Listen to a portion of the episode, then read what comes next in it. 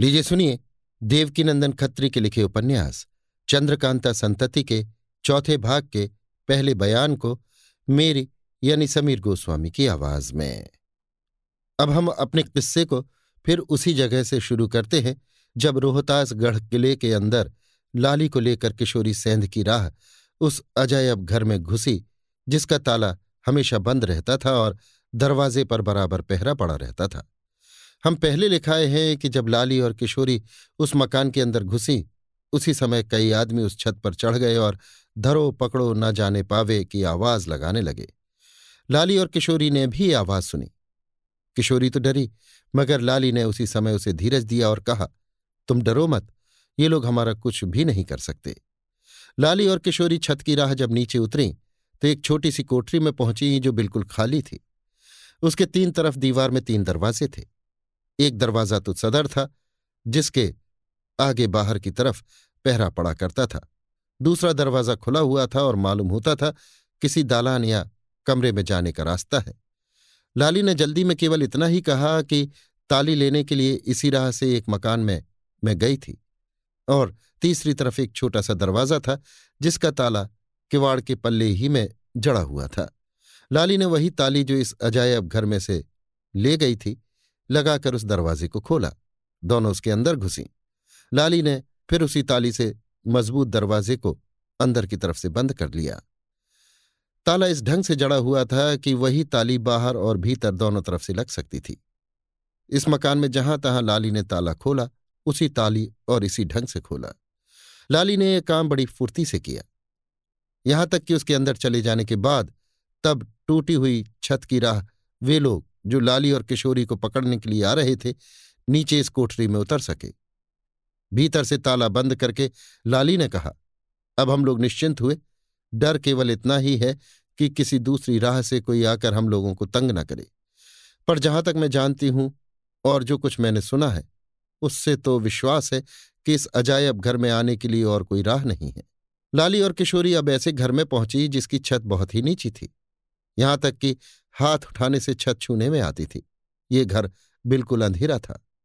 लाली ने अपनी गठरी खोली और सामान निकालकर मोमबत्ती जलाई। मालूम हुआ कि ये एक कोठरी है जिसके चारों तरफ़ की दीवार पत्थर की बनी हुई तथा बहुत ही चिकनी और मज़बूत है। लाली खोजने लगी कि इस मकान से किसी दूसरे मकान में जाने के लिए रास्ता या दरवाज़ा है या नहीं। ज़मीन में एक दरवाज़ा बना हुआ था जिसे लाली ने खोला और हाथ में मोमबत्ती लिए नीचे उतरी। लगभग बीस पच्चीस सीढ़ियाँ उतरकर दोनों एक सुरंग में पहुँची, जो बहुत दूर तक चली गई थी। ये दोनों लगभग तीन सौ कदम के गई होंगी कि ये आवाज़ दोनों के कानों में पहुँची। हाय, एक ही दफे मार डाल, क्यों दुख देता है? ये आवाज़ सुनकर किशोरी काँप गई और उसने रुककर लाली से पूछा, बहन, ये आवाज़ कैसी है? आवाज़ बारीक है और किसी औरत की मालूम होती है। लाली मुझे नहीं मालूम कि आवाज़ कैसी है और न इसके बारे में बूढ़ी मांझी ने मुझे कुछ कहा ही था। किशोरी, मालूम पड़ता है कि किसी औरत को कोई दुख दे रहा है। कहीं ऐसा न हो कि वो हम लोगों को भी सतावे। हम दोनों का हाथ खाली है, एक छुरा तक पास में नहीं। लाली, मैं अपने साथ दो छुरे लाई हूँ, एक अपने वास्ते और एक तेरे वास्ते।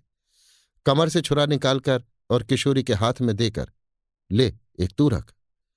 मुझे खूब याद है, एक दफे तूने कहा था कि मैं यहाँ रहने की बनस्बत मौत पसंद करती हूँ। फिर क्यों डरती है? देख, मैं तेरे साथ जान देने को तैयार हूँ। किशोरी, बेशक मैंने ऐसा कहा था और अब भी कहती हूँ। चलो बढ़ो, अब कोई हर्ज नहीं। छुरा हाथ में है और ईश्वर मालिक है। दोनों फिर आगे बढ़ी। बीस पच्चीस कदम और जाकर सुरंग खत्म हुई और दोनों एक दालान में पहुँची। यहाँ एक चिराग जल रहा था। कम से कम शेर भर तेल उसमें होगा। रोशनी चारों तरफ़ फैली हुई थी और यहाँ की हर एक चीज़ साफ़ दिखाई दे रही थी। इस दालान के बीचों बीच एक खंभा था और उसके साथ एक हसीन नौजवान खूबसूरत औरत, जिसकी उम्र बीस वर्ष से ज़्यादा ना होगी, बंधी हुई थी। उसके पास ही छोटी सी पत्थर की चौकी पर साफ़ और हल्की पोशाक पहरे एक बुढ़ा बैठा हुआ छुरे से कोई चीज़ काट रहा था। इसका मुँह उसी तरफ़ था जिधर लाली और किशोरी खड़ी वहाँ की कैफियत देख रही थी। उस बूढ़े के सामने भी एक चिराग जल रहा था, जिससे उसकी सूरत साफ़ साफ़ मालूम होती थी। उस बुढ़े की उम्र लगभग सत्तर वर्ष की होगी। उसकी सफ़ेद दाढ़ी नाभि तक पहुँचती थी और दाढ़ी तथा मूछों ने उसके चेहरे का ज़्यादा भाग छिपा रखा था। उस दालान की ऐसी अवस्था देखकर किशोरी और लाली दोनों हिचकी और उन्होंने चाहा कि पीछे की तरफ़ मुड़ चले, मगर पीछे फिरकर कहाँ जाए? इस विचार ने उनके पैर उसी जगह जमा दिए। उन दोनों के पैर की आहट इस बुढ़े ने भी पाई। सिर उठाकर उन दोनों की तरफ़ देखा और कहा, वाह वाह, लाली और किशोरी भी आ गई। आओ आओ, मैं बहुत देर से राह देख रहा था। अभी आप सुन रहे थे देवकीनंदन खत्री के लिखे उपन्यास, चंद्रकांता संतति के चौथे भाग के पहले बयान को मेरी यानी समीर गोस्वामी की आवाज़ में। लीजिए सुनिए देवकीनंदन खत्री के लिखे उपन्यास, चंद्रकांता संतति के, चौथे भाग के, दूसरे बयान को मेरी यानी समीर गोस्वामी की आवाज़ में। कंचन सिंह के मारे जाने और कुंवर इंद्रजीत सिंह के गायब हो जाने से लश्कर में बड़ी हलचल मच गई। पता लगाने के लिए चारों तरफ़ जासूस भेजे गए। अय्यार लोग भी इधर उधर फैल गए और फसाद मिटाने के लिए दिलोजान से कोशिश करने लगे। राजा वीरेंद्र सिंह से इजाज़त लेकर तेज सिंह भी रवाना हुए और भेष बदलकर रोहतासगढ़ किले के अंदर चले गए। किले के सदर दरवाजे पर पहरे का पूरा इंतज़ाम था, मगर तेज सिंह की फकीरी सूरत पर किसी ने शक न किया। साधु की सूरत बने हुए तेज सिंह सात दिन तक रोहतासगढ़ किले के अंदर घूमते रहे। इस बीच में उन्होंने हर एक मोहल्ला, बाज़ार, गली, रास्ता, देवल, धर्मशाला इत्यादि को अच्छी तरह देख और समझ लिया। कई बार दरबार में भी जाकर राजा दिग्विजय सिंह और उसके दीवान तथा अय्यारों की चाल और बातचीत के ढंग पर ध्यान दिया और ये भी मालूम किया कि राजा दिग्विजय सिंह किस किस को चाहता है किस किस की खातिर करता है और किस किस को अपना विश्वास पात्र समझता है। इन सात दिन के बीच में तेज सिंह को कई बार चौबदार और औरत बनने की ज़रूरत पड़ी और अच्छे अच्छे घरों में घुसकर वहाँ की कैफियत और हालत को भी देख सुनाए एक दफे तेज सिंह उस शिवालय में भी गए, जिसमें भैरव सिंह और बद्रीनाथ ने अयारी की थी। या जहाँ से कुंवर कल्याण सिंह को पकड़ ले गए थे। तेज सिंह ने उस शिवालय में रहने वाले तथा पुजारियों की अजब हालत देखी। जब से कुंवर कल्याण सिंह गिरफ़्तार हुए थे, तब से उन लोगों के दिल में ऐसा डर समा गया था कि वे बात बात में चौंकते और डरते थे। रात में एक पत्ती के खड़कने से भी किसी अय्यार के आने का गुमान होता था। साधु ब्राह्मणों की सूरत से उन्हें घृणा हो गई थी। किसी सन्यासी ब्राह्मण साधु को देखा और चट बोल उठे कि अय्यार है। किसी मजदूर को भी अगर मंदिर के आगे खड़ा पाते तो चट उसे अय्यार समझ लेते और जब तक गर्दन में हाथ दे, हाथे के बाहर न कर देते, चैन न लेते। इत्तेफाक से आज तेज सिंह भी साधु की सूरत बने शिवालय में जा डटे। पुजारियों ने देखते ही गुल करना शुरू किया कि अय्यार है अय्यार है, धरो, पकड़ो, जाने न पाए। बेचारे तेज सिंह बड़ा घबराए और ताज्जुब करने लगे कि इन लोगों को कैसे मालूम हो गया कि हम अय्यार हैं। क्योंकि तेज सिंह को इस बात का गुमान भी न था कि यहाँ के रहने वाले कुत्ते बिल्ली को भी अय्यार समझते हैं। मगर यकायक वहाँ से भाग निकलना भी मुनासिब न समझकर रुके और बोले, तेज, तुम कैसे जानते हो कि हम अय्यार हैं? एक पुजारी, अजी हम खूब जानते हैं कि सिवाय अय्यार के कोई दूसरा हमारे सामने नहीं आ सकता। अजी तुम ही लोग तो हमारे कुंवर साहब को पकड़ ले गए हो, या कोई दूसरा? बस बस यहाँ से चले जाओ, नहीं तो कान पकड़ के खा जाएँगे। इत्यादि सुनते ही तेज सिंह समझ गए कि ये लोग बेवकूफ़ हैं। अगर हमारे अय्यार होने का इन्हें विश्वास होता तो ये लोग चले जाओ कभी न कहते, बल्कि गिरफ़्तार करने का उद्योग करते। बस इन्हें भैरव सिंह और बद्रीनाथ डरा गए और कुछ नहीं। तेज सिंह खड़े सोच ही रहे थे कि इतने में एक लंगड़ा भिखमंगा हाथ में ठीकरा लिए लाठी टेकता, वहाँ आ पहुँचा और पुजारी जी की जय जयकार करने लगा। सूरत देखते ही पुजारी चिल्ला उठा और बोला, लो देखो, एक दूसरा अय्यार भी आ पहुँचा। अब कि शैतान लंगड़ा बनकर आया है। जानता नहीं कि हम लोग बिना पहचाने नहीं रहेंगे। भाग नहीं तो सिर तोड़ डालूँगा। अब तेज सिंह को पूरा विश्वास हो गया कि ये लोग सीढ़ी हो गए हैं। जिसे देखते हैं उसे ही अय्यार समझ लेते हैं। तेज सिंह वहाँ से लौटे और सोचते हुए खिड़की की राह, रोहतासगढ़ किले की बड़ी चार दीवारी में चारों तरफ़ छोटी छोटी बहुत सी खिड़कियाँ थीं, जिनमें लोहे के मज़बूत दरवाजे लगे रहते थे और दो सिपाही बराबर पहरा दिया करते थे।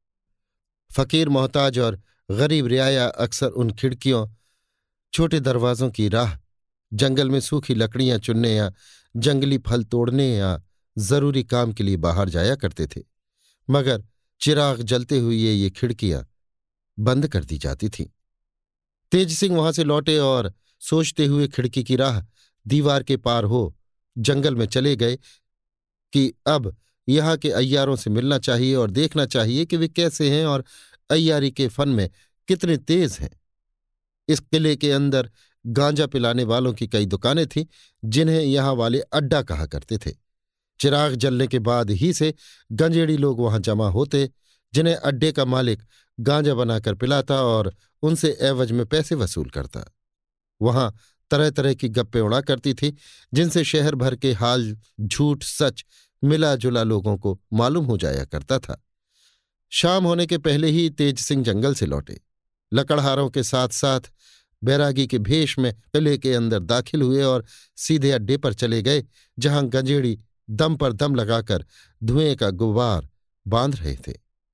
यहाँ तेज सिंह का बहुत कुछ काम निकला और उन्हें मालूम हो गया कि महाराज के यहाँ केवल दो अय्यार हैं, एक का नाम रामानंद, दूसरे का नाम गोविंद सिंह है। गोविंद सिंह तो कुंवर कल्याण सिंह को छुड़ाने के लिए चुनार गया हुआ है। बाकी रामानंद यहाँ मौजूद है। दूसरे दिन तेज सिंह ने दरबार में जाकर रामानंद को अच्छी तरह देख लिया और निश्चय कर लिया कि आज रात को इसी के साथ तैयारी करेंगे क्योंकि रामानंद का ढांचा तेज सिंह से बहुत कुछ मिलता था और ये भी जाना गया था कि महाराज सबसे ज़्यादा रामानंद को मानते हैं और अपना विश्वास पात्र समझते हैं। आधी रात के समय तेज सिंह सन्नाटा देख रामानंद के मकान में कमंद लगाकर चढ़ गए। देखा कि धुर ऊपर वाले बंगले में रामानंद मसहरी के ऊपर पड़ा खर्राटे ले रहा है। दरवाजे पर पर्दे की जगह जाल लटक रहा है, जिसमें छोटी छोटी घंटियाँ बधी हुई हैं। पहले तो तेज सिंह ने उसे एक मामूली पर्दा समझा, मगर ये तो बड़े ही चालाक और होशियार थे। एकाएक पर्दे पर हाथ डालना मुनासिब न समझकर उसे गौर से देखने लगे। जब मालूम हुआ कि नालायक ने इस जालदार पर्दे में बहुत सी घंटियाँ लटका रखी हैं तो समझ गए कि ये बड़ा ही बेवकूफ़ है। समझता है कि इन घंटियों के लटकाने से हम बचे रहेंगे। इस घर में जब कोई पर्दा हटाकर आवेगा तो घंटियों की आवाज़ से हमारी आँख खुल जाएगी।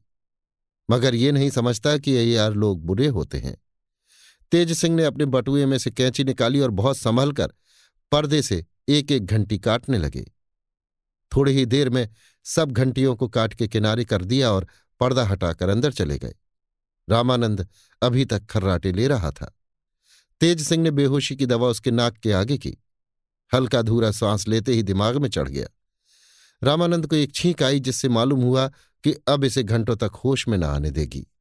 तेज सिंह ने बटुए में से एक अस्त्रा निकालकर रामानंद की दाढ़ी और मूछ मोड़ ली और उसके बाल हिफाजत से अपने बटुए में रखकर उसी रंग की दूसरी दाढ़ी और मूछे उसके लगा दी, जो उन्होंने दिन ही में किले के बाहर जंगल में तैयार की थी।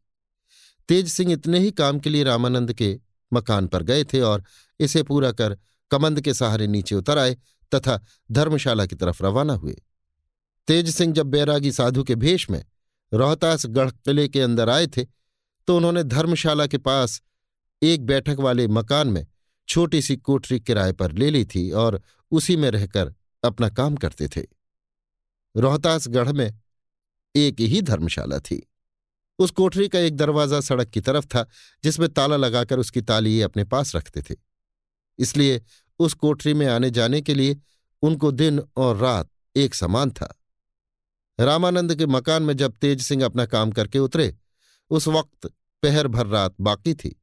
धर्मशाला के पास अपनी कोठरी में गए और सवेरा होने के पहले ही अपनी सूरत रामानंद की सी बना और वही दाढ़ी और मूछ जो मूड़ लाए थे, दुरुस्त करके खुद लगा, कोठरी से बाहर निकले और शहर में गश्त लगाने लगे। सवेरा होते तक राजमहल की तरफ़ रवाना हुए और इत्तला कराकर महाराज के पास पहुँचे। हम ऊपर लिखाए हैं कि रोहतासगढ़ में रामानंद और गोविंद सिंह केवल दो ही अय्यार थे।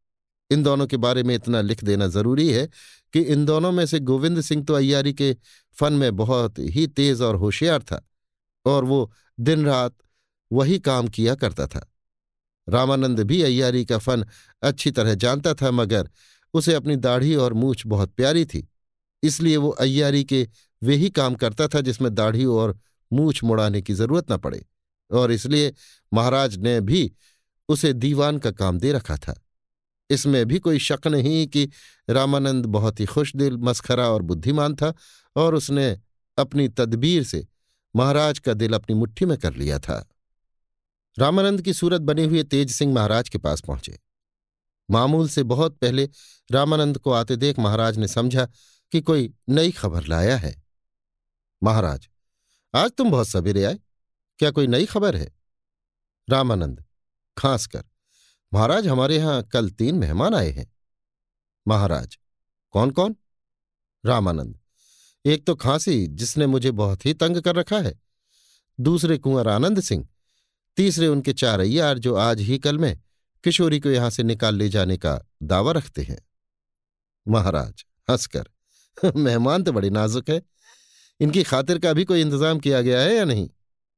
रामानंद, इसीलिए तो सरकार में आया हूँ। कल दरबार में उनके अय्यार मौजूद थे। सबसे पहले किशोरी का बंदोबस्त करना चाहिए। उनकी हिफाजत में किसी तरह की कमी ना होनी चाहिए। महाराज, जहाँ तक मैं समझता हूँ, वे लोग किशोरी को तो किसी तरह नहीं ले जा सकते। हाँ बीरेंद्र सिंह के अय्यारों को जिस तरह भी हो सके गिरफ़्तार करना चाहिए। रामानंद, बीरेंद्र सिंह के अय्यार तो अब मेरे पंजे से बच नहीं सकते। वे लोग सूरत बदलकर दरबार में ज़रूर आएँगे। और ईश्वर चाहे तो आज ही किसी को गिरफ़्तार करूँगा। मगर वे लोग बड़े ही धूर्त और चालबाज हैं। प्रायः कैद खाने से भी निकल जाया करते हैं। महाराज, खैर, हमारे तहखाने से निकल जाएँगे तो समझेंगे कि चालाक और धूर्त है। महाराज की इतनी ही बातचीत से तेज सिंह को मालूम हो गया कि यहाँ कोई तहखाना है जिसमें कैदी लोग रखे जाते हैं। अब उन्हें ये फ़िक्र हुई कि जहाँ तक हो सके, इस तहखाने का ठीक ठीक हाल मालूम करना चाहिए। ये सोच तेज सिंह ने अपनी लच्छेदार बातचीत में महाराज को ऐसा उलझाया कि मामूली समय से भी आधा घंटे ज़्यादा की देर हो गई। ऐसा करने से तेज सिंह का अभिप्राय ये था कि देर होने से असली रामानंद अवश्य महाराज के पास आवेगा और मुझे देख चौंकेगा। उसी समय मैं अपना काम निकाल लूँगा, जिसके लिए उसकी दाढ़ी मूछ लाया हूँ। और आखिर तेज सिंह का सोचना ठीक ही निकला। तेज सिंह रामानंद की सूरत में जिस समय महाराज के पास आए थे उस समय ड्योढ़ी पर जितने सिपाही पहरा दे रहे थे, सब बदल गए और दूसरे सिपाही अपनी बारी के अनुसार ड्योढ़ी के पहरे पर मुस्तैद हुए, जो इस बात से बिल्कुल ही बेखबर थे कि रामानंद महाराज से मिलने के लिए महल में गए हैं। ठीक समय पर दरबार लग गया। बड़े बड़े ओहदेदार नायब दीवान, तहसीलदार, मुंशी, मुत्सद्दी इत्यादि और मुसाहिब लोग दरबार में आकर जमा हो गए। असली रामानंद अपनी दीवान की गद्दी पर आकर बैठ गया। मगर अपनी दाढ़ी की तरफ़ से बिल्कुल ही बेखबर था। उसे तेज सिंह का मामला कुछ भी मालूम न था तो भी ये जानने के लिए वो बड़ी ही उलझन में पड़ा हुआ था कि उस दरवाजे के जालीदार पर्दे में की घंटियाँ किसने काट डाली थी। घर भर के आदमियों से उसने पूछा और पता लगाया, मगर पता न लगा। इससे उसके दिल में शक हुआ कि इस मकान में ज़रूर कोई ये यार आया था, मगर उसने आकर क्या किया, सो नहीं जाना जाता। हाँ मेरे इस ख्याल को उसने ज़रूर मटिया मेट कर दिया कि घंटियाँ लगे हुए जालदार पर्दे के अंदर मेरे कमरे में चुपके से कोई नहीं आ सकता। उसने बता दिया कि यों आ सकता है। बेशक मेरी भूल थी कि उस पर्दे पर इतना भरोसा रखता था, लेकिन क्या खाली यही बताने के लिए वो अय्यार आया था? इन्हीं सब बातों को सोचता हुआ रामानंद अपने ज़रूरी कामों से छुट्टी पा, दरबारी कपड़े पहन बन ठन कर दरबार की तरफ़ रवाना हुआ। बेशक, आज उसे कुछ देरी हो गई थी और वो सोच रहा था कि महाराज दरबार में ज़रूर आ गए होंगे। मगर वहाँ पहुंचकर उसने गद्दी खाली देखी और पूछने से मालूम हुआ कि अभी तक महाराज के आने की कोई खबर नहीं। रामानंद क्या सभी दरबारी ताज्जुब कर रहे थे कि आज महाराज को देर क्यों हुई? रामानंद को महाराज बहुत मानते थे। ये उनका मुँह लगा था। इसीलिए सबों ने वहाँ जाकर हाल मालूम करने के लिए इसको ही कहा। रामानंद खुद भी घबराया हुआ था और महाराज का हाल मालूम किया चाहता था। अस्तु थोड़ी देर बैठकर वहाँ से रवाना हुआ और ड्योढ़ी पर पहुंचकर इतला करवाई। रामानंद रूपी तेज सिंह बैठे। महाराज से बातें कर रहे थे कि एक खिदमतगार आया और हाथ जोड़कर सामने खड़ा हो गया। उसकी सूरत से मालूम होता था कि वो घबराया हुआ है और कुछ कहना चाहता है, मगर आवाज़ मुँह से नहीं निकलती। तेज सिंह समझ गए कि अब कुछ गुल खिला चाहता है। आखिर खिदमतगार की तरफ़ देखकर बोले, क्यों, क्या कहना चाहता है? खिदमतगार, मैं ताज्जुब के साथ ये इतला करते डरता हूँ कि दीवान साहब ड्योढ़ी पर हाजिर है। महाराज, रामानंद? खिदमतगार, जी हाँ। महाराज, तेज सिंह की तरफ़ देखकर यह क्या मामला है? तेज सिंह मुस्कुराकर, महाराज, बस अब काम निकला ही चाहता है। मैं जो कुछ अर्ज़ कर चुका हूँ वही बात है। कोई अय्यार मेरी सूरत बना आया है और आपको धोखा दिया चाहता है। लीजिए इस कमबख्त को तो मैं अभी गिरफ़्तार करता हूँ, फिर देखा जाएगा। सरकार उसे हाजिर होने का हुक्म दे, फिर देखे मैं क्या तमाशा करता हूँ। मुझे जरा छिप जाने दे। वो आकर बैठ जाए तो मैं उसका पर्दा खोलू। महाराज, तुम्हारा कहना ठीक है। बेशक कोई अय्यार है। अच्छा तुम छिप जाओ, मैं उसे बुलाता हूँ। तेज सिंह, बहुत खूब मैं छिप जाता हूँ। मगर ऐसा है कि सरकार उसकी दाढ़ी मूछ पर खूब ध्यान दे। मैं यकायक पर्दे से निकलकर उसकी दाढ़ी उखाड़ लूँगा, क्योंकि नकली दाढ़ी जरा ही सा झटका चाहती है। महाराज, हंसकर अच्छा अच्छा खिदमतकार की तरफ़ देखकर, देख उससे और कुछ मत कहियो केवल हाजिर होने का हुक्म सुना दे। तेज सिंह दूसरे कमरे में जाकर छिप रहे और असली रामानंद धीरे धीरे वहाँ पहुँचे, जहाँ महाराज विराज रहे थे। रामानंद को ताज्जुब था कि आज महाराज ने देर क्यों लगाई। इससे उसका चेहरा भी कुछ उदास सा हो रहा था। दाढ़ी तो वही थी जो तेज सिंह ने लगा दी थी। तेज सिंह ने दाढ़ी बनाते समय जानबूझकर कुछ फ़र्क डाल दिया था, जिस पर रामानंद ने तो कुछ ध्यान न दिया, मगर वही फ़र्क अब महाराज की आँखों में खटकने लगा। जिस निगाह से कोई किसी बहुरूपीय को देखता है, उसी निगाह से बिना कुछ बोले चाले महाराज अपने दीवान साहब को देखने लगे। रामानंद ये देखकर और भी उदास हुआ कि इस समय महाराज की निगाह में अंतर क्यों पड़ गया है। तरद्दुद और ताज्जुब के सबब रामानंद के चेहरे का रंग जैसे जैसे बदलता गया तैसे तैसे उसके अय्यार होने का शक भी महाराज के दिल में बैठ गया।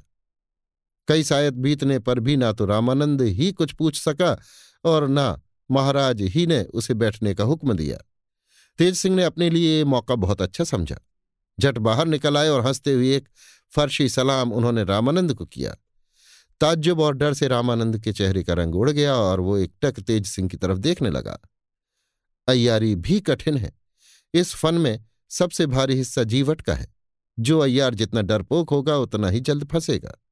तेज सिंह को देखिए, किस जीवट का अय्यार है कि दुश्मन के घर में घुसकर भी जरा नहीं डरता और दिन दोपहर सच्चे को झूठा बना रहा है। ऐसे समय अगर जरा भी उसके चेहरे पर खौफ या तरद्दुद की निशानी आ जाए तो ताज्जुब नहीं कि वो खुद फंस जाए। तेज सिंह ने रामानंद को बात करने की भी मोहलत न दी। हंसकर उसकी तरफ़ देखा और कहा, क्यों वे? क्या महाराज दिग्विजय सिंह के दरबार को तेने ऐसा वैसा समझ रखा है? क्या तू यहाँ भी अयारी से काम निकालना चाहता है? यहाँ तेरी कारीगरी न लगेगी। देख, तेरी गधे किसी मोटाई मैं पिचकाता हूँ। तेज सिंह ने फुर्ती से रामानंद की दाढ़ी पर हाथ डाल दिया और महाराज को दिखाकर एक झटका दिया। झटका तो ज़ोर से दिया, मगर इस ढंग से कि महाराज को बहुत हल्का झटका मालूम हो। रामानंद की नकली दाढ़ी अलग हो गई। इस तमाशे ने रामानंद को पागल सा बना दिया। उसके दिल में तरह तरह की बातें पैदा होने लगी। ये समझकर कि ये अय्यार मुझ सच्चे को झूठा किया चाहता है, उसे क्रोध चढ़ाया और वो खंजर निकालकर तेज सिंह पर झपटा। पर तेज सिंह वार बचा गए। महाराज को रामानंद पर और भी शक बैठ गया। उन्होंने उठकर रामानंद की कलाई जिसमें खंजर लिए था, मजबूती से पकड़ ली और एक घूसा उसके मुँह पर दिया।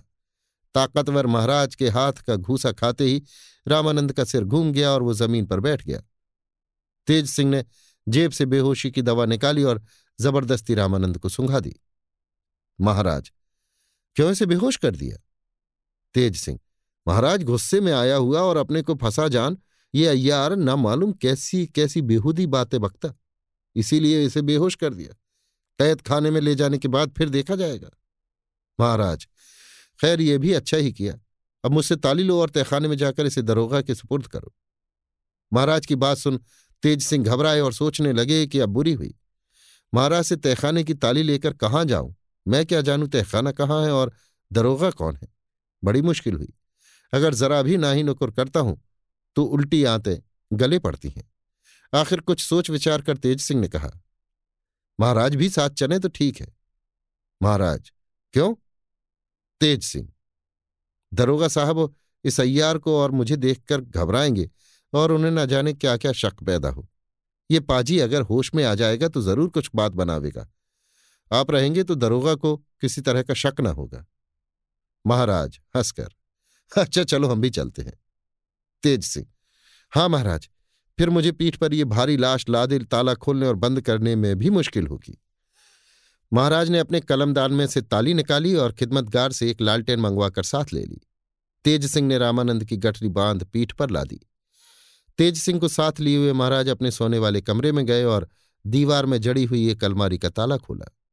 तेज सिंह ने देखा कि दीवार पोली है और उस जगह से नीचे उतरने का एक रास्ता है। रामानंद की गठरी लिए हुए महाराज के पीछे पीछे तेज सिंह नीचे उतरे।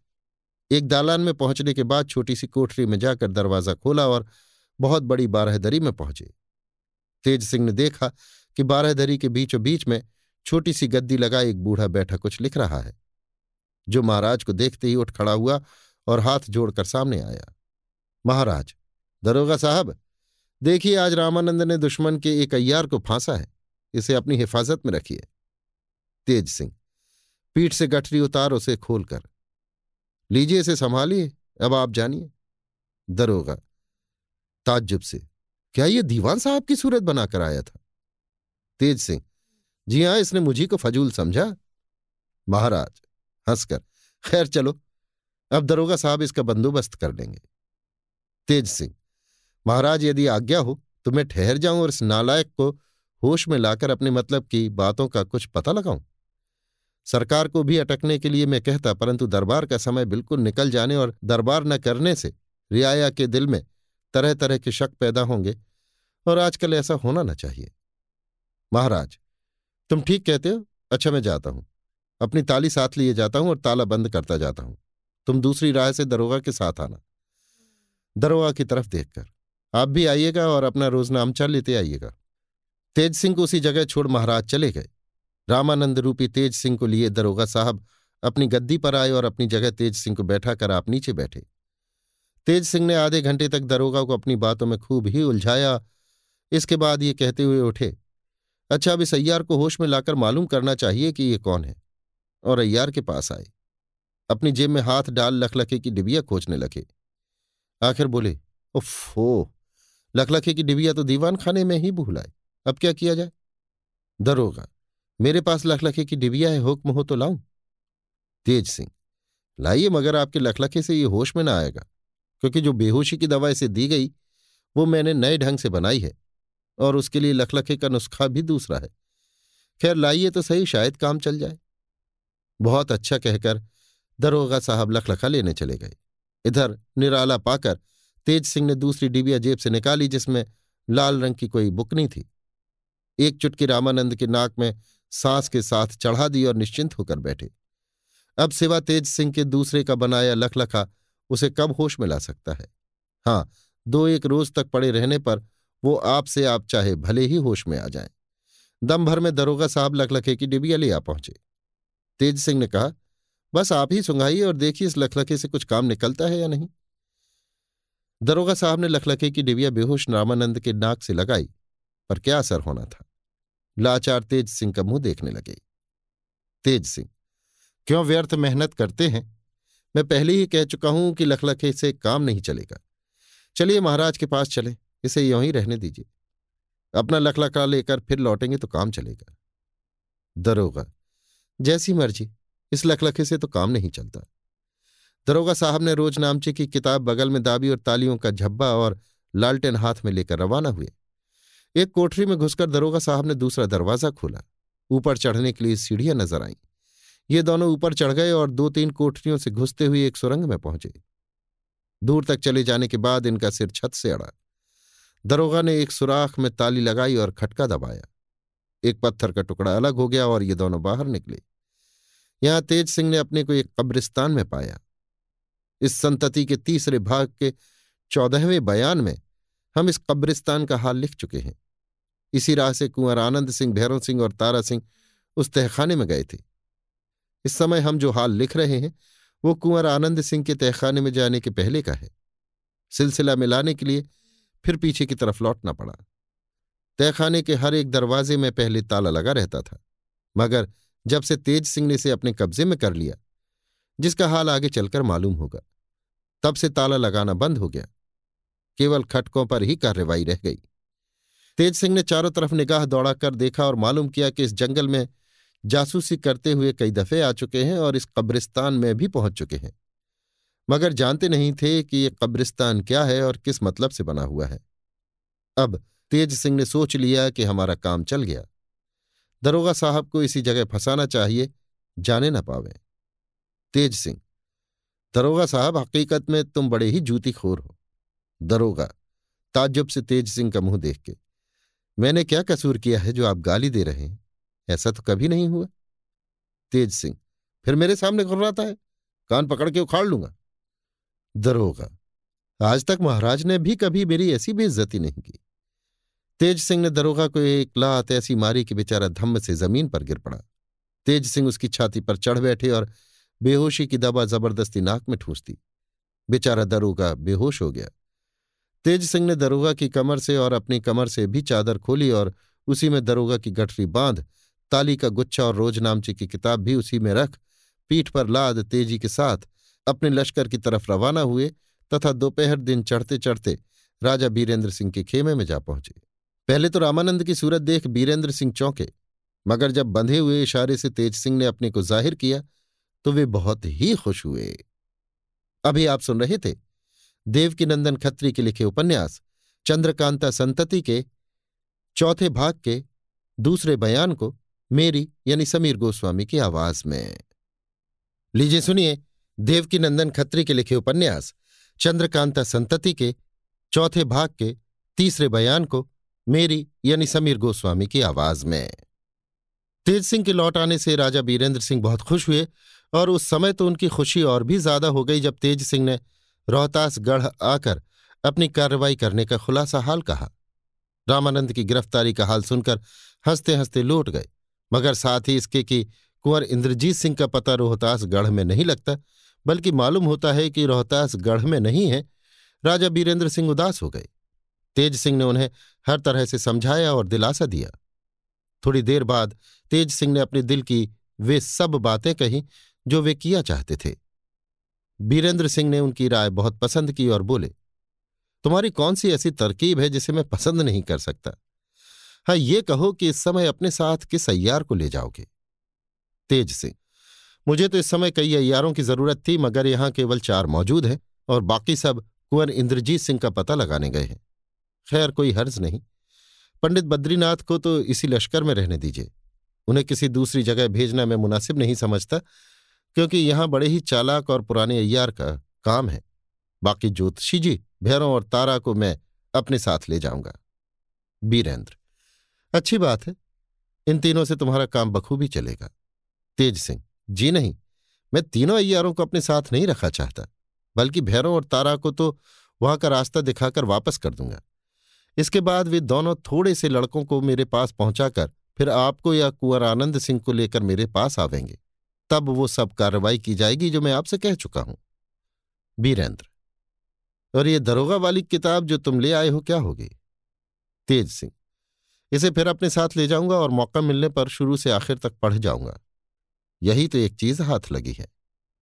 बीरेंद्र बेशक उम्दा चीज़ है। किताब तेज सिंह के हाथ से लेकर। रोहतासगढ़ तहखाने का कुल हाल इससे तुम्हें मालूम हो जाएगा, बल्कि इसके अलावे वहाँ और भी बहुत कुछ भेद मालूम होगा। तेज सिंह, जी हाँ, इसमें दरोगा ने रोज रोज का हाल लिखा है। मैं समझता हूँ वहाँ ऐसी ऐसी और भी कई किताबें होंगी जो इसके पहले के और दरोगाओं के हाथ से लिखी गई होंगी। बीरेंद्र, ज़रूर होंगी और इससे उस तहखाने के खजाने का पता भी लगता है। तेज सिंह, लीजिए अब ये खजाना भी हम ही लोगों का हुआ चाहता है। अब हमें यहाँ देर न करके बहुत जल्द वहाँ पहुँचना चाहिए। क्योंकि दिग्विजय सिंह मुझे और दरोगा को अपने पास बुला गया था। देर हो जाने पर वो फिर तहखाने में आवेगा और किसी को न देखेगा तो सब काम ही चौपट हो जाएगा। बीरेंद्र, ठीक है, अब तुम जाओ, देर मत करो। कुछ जलपान करने के बाद ज्योतिषी जी, भैरव सिंह और तारा सिंह को साथ लिए हुए तेज सिंह वहाँ से रोहतासगढ़ की तरफ़ रवाना हुए और दो घंटे दिन रहते ही तहखाने में जा पहुँचे। अभी तक तेज सिंह रामानंद की सूरत में थे।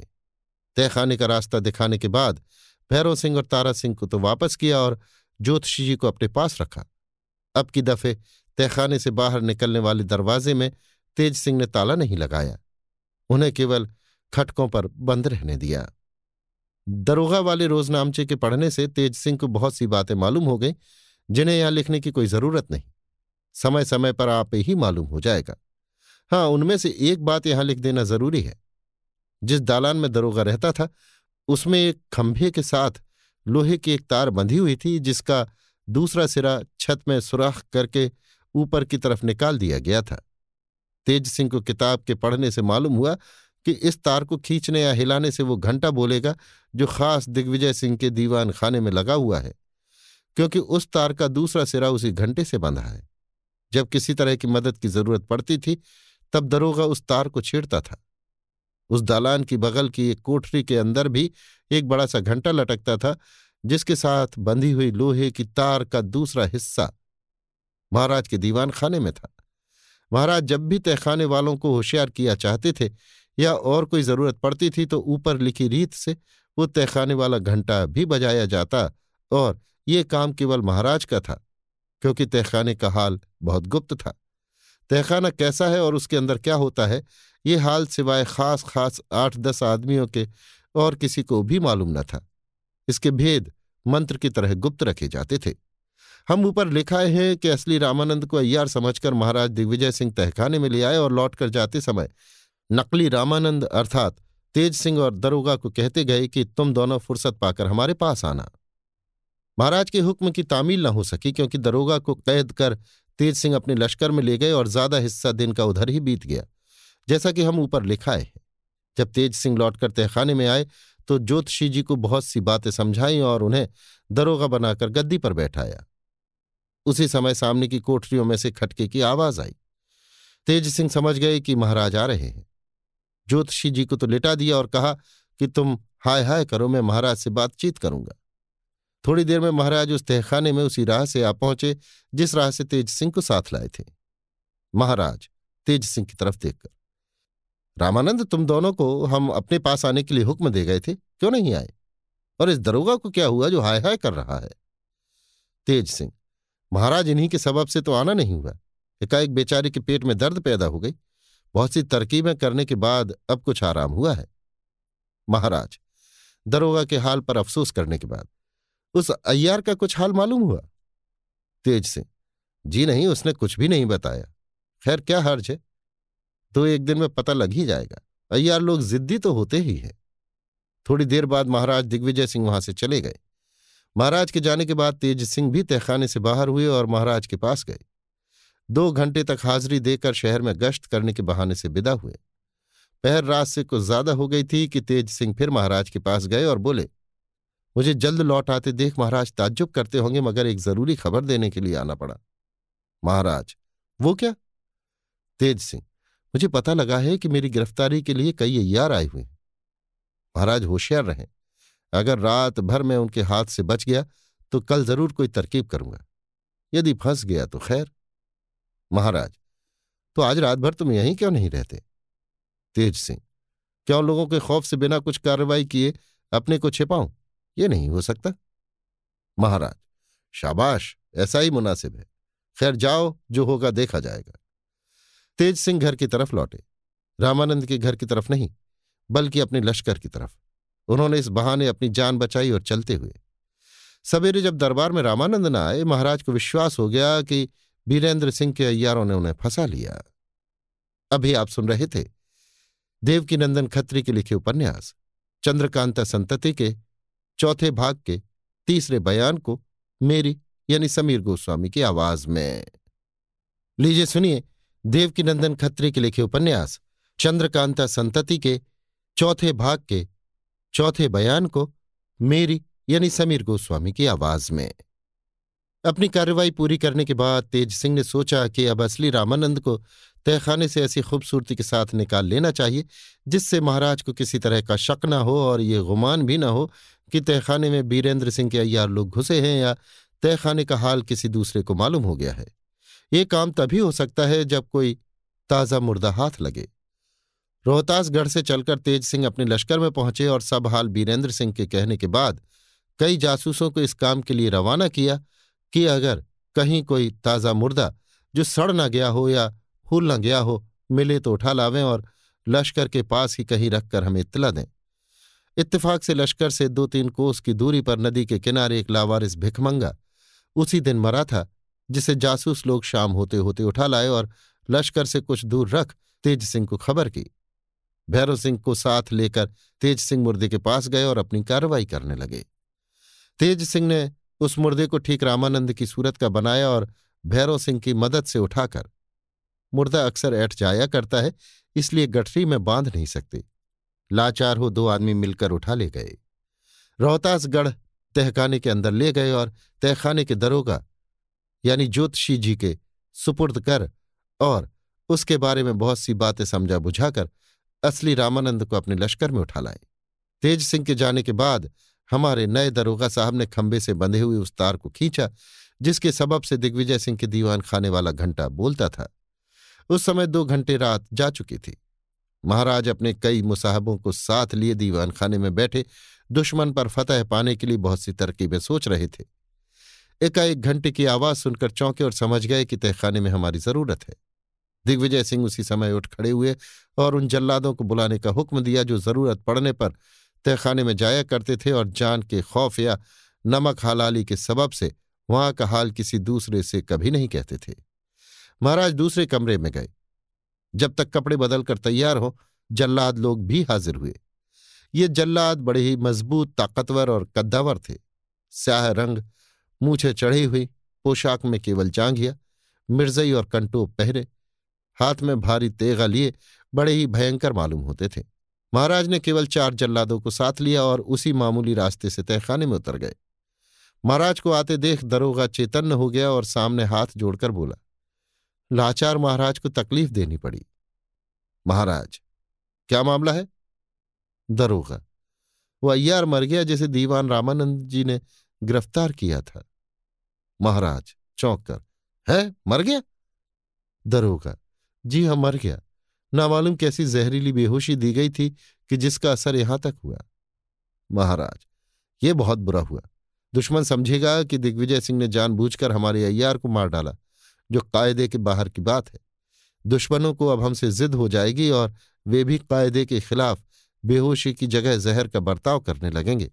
तो हमारा बड़ा नुकसान होगा और बहुत आदमी जान से मारे जाएँगे। दरोगा लाचारी है फिर क्या किया जाए? भूल तो दीवान साहब की है। महाराज, कुछ जोश में आकर, रामानंद तो पूरा उजड्ड है।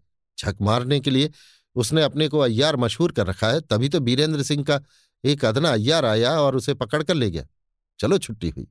महाराज की बातें सुनकर मन ही मन ज्योतिषी जी हँसते और कहते थे कि देखो कितना होशियार और बहादुर राजा, क्या जरा सी बात में बेवकूफ़ बना है।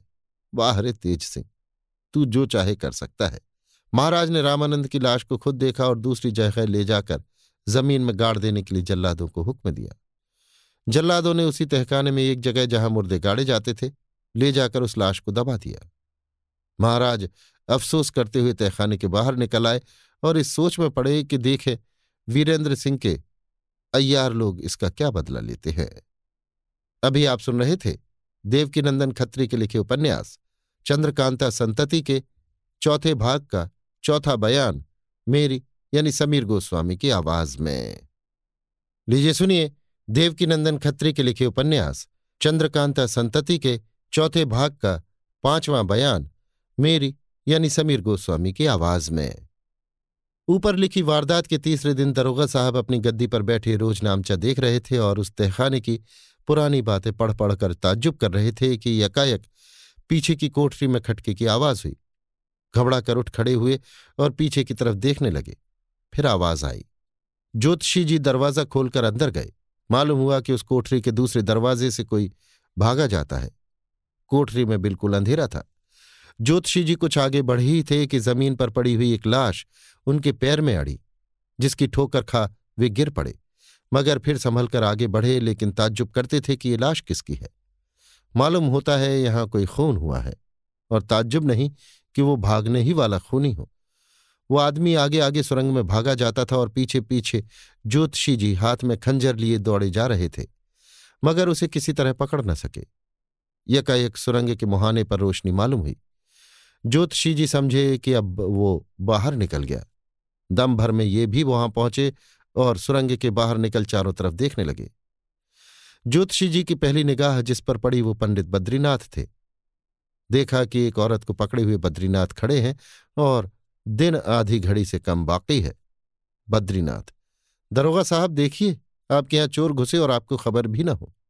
ज्योतिषी जी, अगर खबर ना होती तो पीछे पीछे दौड़ा हुआ यहाँ तक क्यों आता? बद्रीनाथ, फिर भी आपके हाथ से तो चोर निकल ही गया था। अगर इस समय हम ना पहुँच पाते तो आप इसे ना पा सकते थे। ज्योतिषी जी हाँ बेशक इसे मैं मानता हूँ। क्या आप पहचानते हैं कि ये कौन है? याद आता है कि इस औरत को मैंने कभी देखा है। बद्री, ज़रूर देखा होगा। खैर, इसे तहखाने में ले चलो, फिर देखा जाएगा। इसका तहखाने से खाली हाथ निकलना मुझे ताज्जुब में डालता है। ज्योतिषी जी, ये खाली हाथ नहीं, बल्कि हाथ साफ़ करके आई है। इसके पीछे आती समय एक लाश मेरे पैर में अड़ी थी, मगर पीछे करने की धुन में मैं कुछ जाँच न सका। पंडित बद्रीनाथ और ज्योतिषी जी उस औरत को गिरफ़्तार किए हुए तहखाने में आए और उस दालान या बारहदरी में, जिसमें दरोगा साहब की गद्दी लगती थी, पहुँचे। उस औरत को खंभे के साथ बाँध दिया और हाथ में लालटेन ले उस लाश को देखने गए जो ज्योतिषी जी के पैर में अड़ी थी। बद्रीनाथ ने देखते ही उस लाश को पहचान लिया और बोले, ये तो माधवी है। ज्योतिषी जी, ये यहाँ क्यों कराई? माधवी की नाक पर हाथ रखकर, अभी दम है, मरी नहीं। ये देखिए इसके पेट में जख्म लगा है। जख्म भारी नहीं है, बच सकती है। बद्रीनाथ, नब्ज देखकर, हाँ, बच सकती है। खैर, इसके जख्म पर पट्टी बांधकर इसी तरह छोड़ दो, फिर बूझा जाएगा। हाँ थोड़ा सा अर्क इसके मुँह में डाल देना चाहिए। बद्रीनाथ ने माधवी के जख्म पर पट्टी बांधी और थोड़ा सा अर्क भी उसके मुँह में डालकर उसे वहाँ से उठा, दूसरी कोठरी में ले गए। इस तहखाने में कई जगह से रोशनी और हवा पहुँचा करती थी। कारीगरों ने इसके लिए अच्छी तरकीब की थी। बद्रीनाथ और ज्योतिषी जी माधवी को उठाकर एक ऐसी कोठरी में ले गए, जहाँ बाधाकश की राह से ठंडी ठंडी हवा आ रही थी और उसे उसी जगह छोड़ बारहदरी में आए, जहाँ उस औरत को, जिसने माधवी को घायल किया था, खंभे के साथ बांधा था। बद्रीनाथ ने धीरे से ज्योतिषी जी से कहा, आज कुंवर आनंद सिंह और उनके थोड़ी ही देर बाद मैं बीस पच्चीस आदमियों को साथ लेकर यहाँ आऊँगा। अब मैं जाता हूँ। वहाँ बहुत कुछ काम है।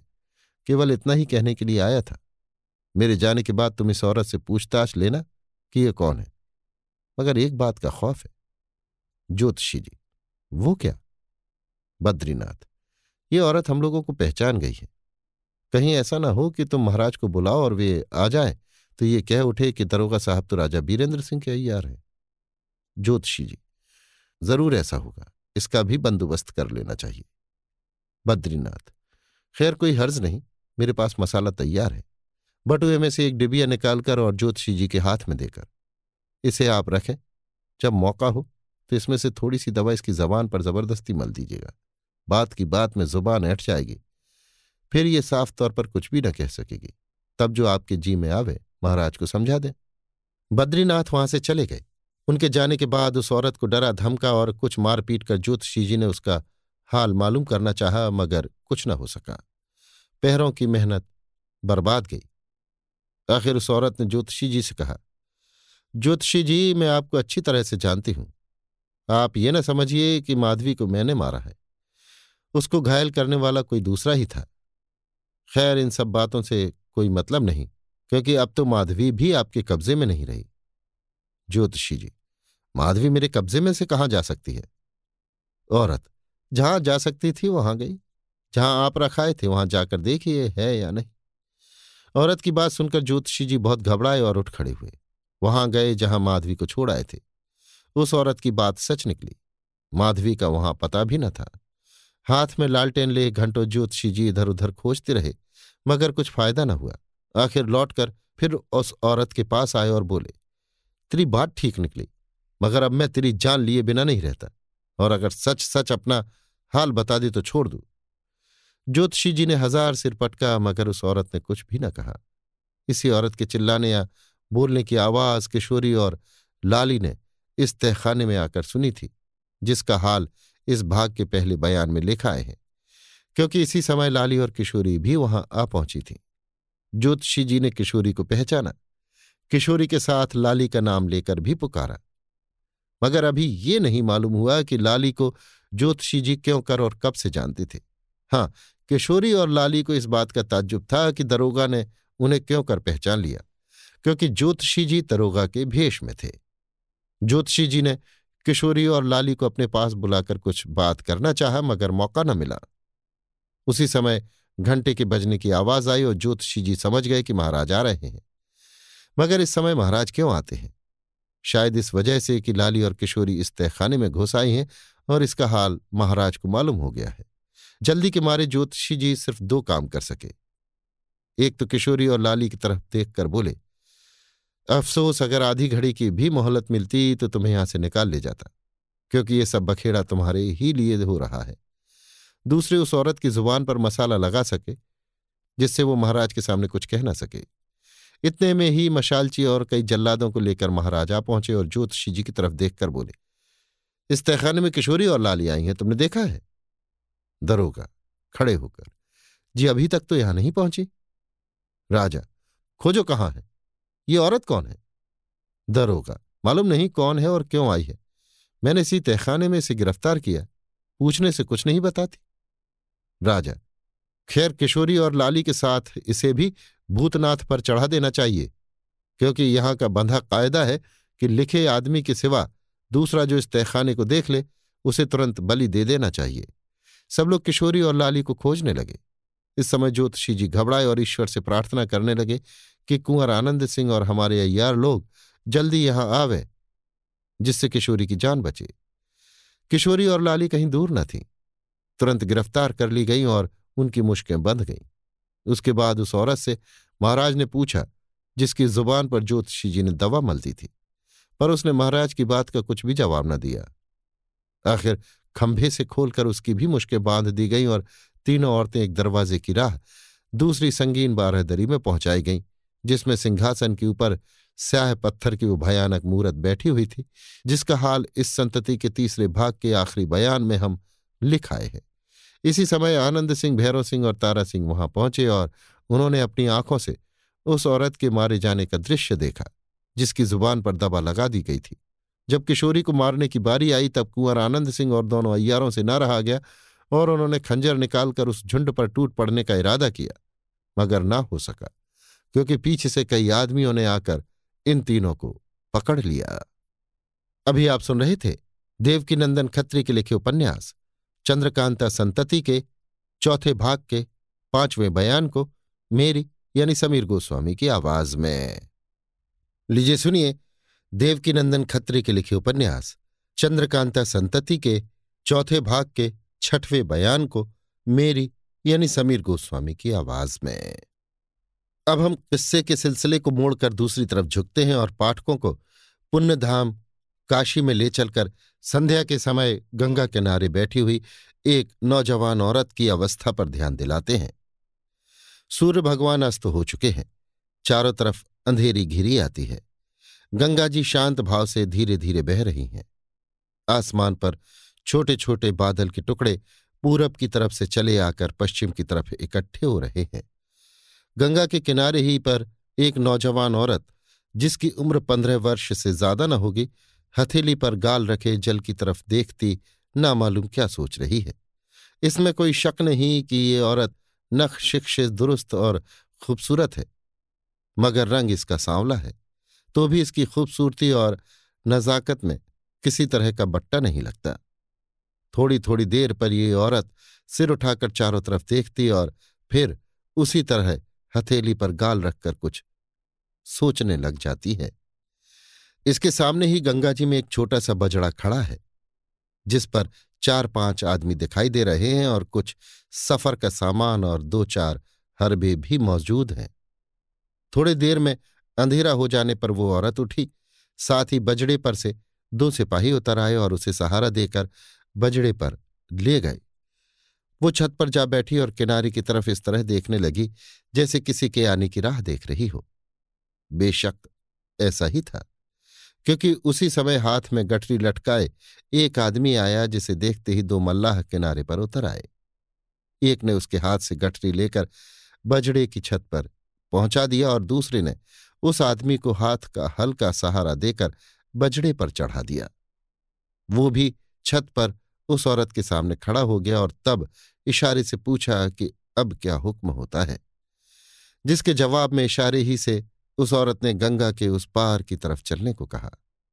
उस आदमी ने जो अभी आया था मांझियों को पुकार कर कहा कि बजड़ा उस पार ले चलो। इसके बाद अभी आए हुए आदमी और उस औरत में दो चार बातें इशारे में हुई, जिसे हम कुछ नहीं समझे। हाँ इतना मालूम हो गया कि ये औरत गूँगी और बहरी है।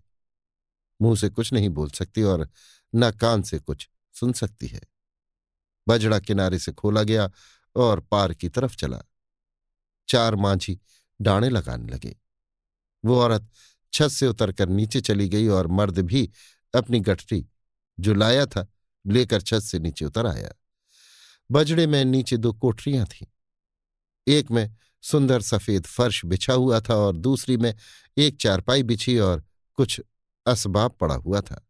ये औरत हाथ से कुछ इशारा करके फर्श पर बैठ गई और मर्द ने एक पटिया लकड़ी की और छोटी सी टुकड़ी खड़िए की, उसके सामने रख दी और आप भी बैठ गया और दोनों में बातचीत होने लगी। मगर उसी लकड़ी की पटिया पर खड़िया से लिखकर, अब उन दोनों में जो बातचीत हुई, हम नीचे लिखते हैं। परंतु पाठक समझ रखें कि कुल बातचीत लिखकर हुई। पहले उस औरत ने गठरी खोली और देखने लगी कि उसमें क्या है। पीतल का एक कलमदान निकला, जिसे उस औरत ने खोला। पाँच सात चिट्ठियाँ और पुर्जे निकले, जिन्हें पढ़कर उसी तरह रख दिया और दूसरी चीज़ें देखने लगी। दो चार तरह के रूमाल और कुछ पुराने सिक्के देखने के बाद टीन का एक बड़ा सा डिब्बा खोला, जिसके अंदर कोई ताज्जुब की चीज़ थी। डिब्बा खोलने के बाद पहले कुछ कपड़ा हटाया, जो बैठन की तौर पर लगा हुआ था। इसके बाद झाँक कर उस चीज़ को देखा, जो उस डिब्बे के अंदर थी। न मालूम उस डिब्बे में क्या चीज़ थी कि जिसे देखते ही उस औरत की अवस्था बिल्कुल बदल गई। झाँक के देखते ही वो हिचकी और पीछे की तरफ़ हट गई। पसीने से तर हो गई और बदन कांपने लगा। चेहरे पर हवाई उड़ने लगी और आँखें बंद हो गईं। उस आदमी ने फुर्ती से बैठन का कपड़ा डाल दिया और उस डिब्बे को उसी तरह बंद कर उस औरत के सामने से हटा लिया। उसी समय बजड़े के बाहर से एक आवाज़ आई, नानक जी। नानक प्रसाद उसी आदमी का नाम था जो गठरी लाया था। उसका कद न लंबा न बहुत नाटा था। बदन मोटा, रंग गोरा और ऊपर के दांत कुछ खुड़बुड़े से थे। आवाज़ सुनते ही वो आदमी उठा और बाहर आया। मल्लाहों ने डांड लगाना बंद कर दिया था और तीन सिपाही मुस्तैद दरवाजे पर खड़े थे। नानक, एक सिपाही से, क्या है? सिपाही पार की तरफ़ इशारा करके, मुझे मालूम होता है कि उस पार बहुत से आदमी खड़े हैं। देखिए कभी कभी बादल हट जाने से जब चंद्रमा की रोशनी पड़ती है तो साफ़ मालूम होता है कि वे लोग भी बहाव की तरफ़ हटे ही जाते हैं, जिधर हमारा बजड़ा जा रहा है। नानक, गौर से देखकर हाँ, ठीक तो है।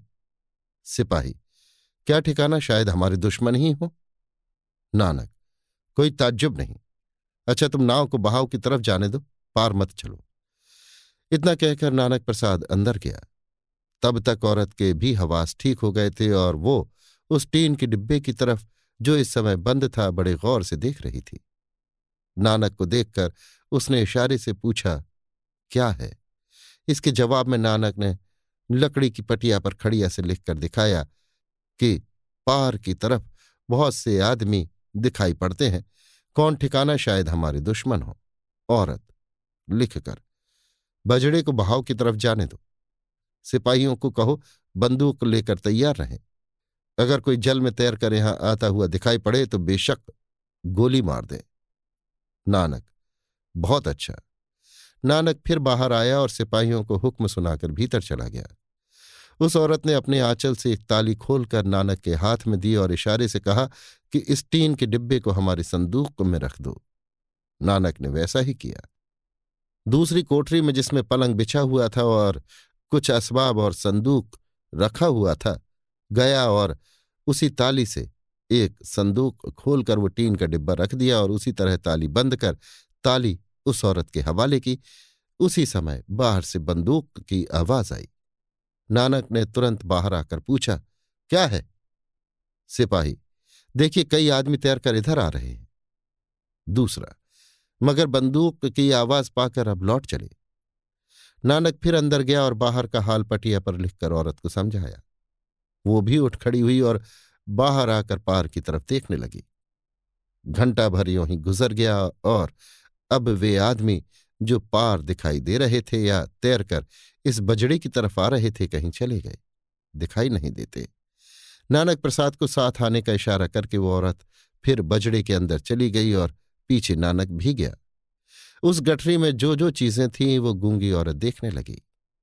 तीन चार बेशकीमती मर्दाने कपड़ों के सिवाय और उस गठरी में कुछ भी न था। गठरी बांधकर एक किनारे रख दी गई और पटिया पर लिख लिख कर दोनों में बातचीत होने लगी। औरत, कलमदान में जो चिट्ठियाँ हैं वे तुमने कहाँ से पाई? नानक, उसी कलमदान में थी? औरत, और वो कलमदान कहाँ पर था? नानक, उसकी चारपाई के नीचे पड़ा हुआ था। घर में सन्नाटा था और कोई दिखाई ना पड़ा। जो कुछ जल्दी में पाया ले आया। औरत, खैर कोई हर्ज नहीं, हमें केवल उस टीन के डिब्बे से मतलब था। ये कलमदान मिल गया तो इन चिट्ठी पुर्जों से भी बहुत काम चलेगा। इसके अलावे और कई बातें हुई जिसके लिखने की यहाँ कोई ज़रूरत नहीं।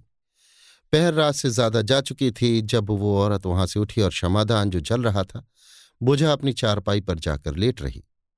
नानक भी एक किनारे फर्श पर सो रहा और रात भर नाव बेखट के चली गई। कोई बात ऐसी नहीं हुई जो लिखने योग्य हो। जब थोड़ी रात बाकी रही, वो औरत अपनी चारपाई से उठी और खिड़की से बाहर झाँक कर देखने लगी। इस समय आसमान बिल्कुल साफ़ था।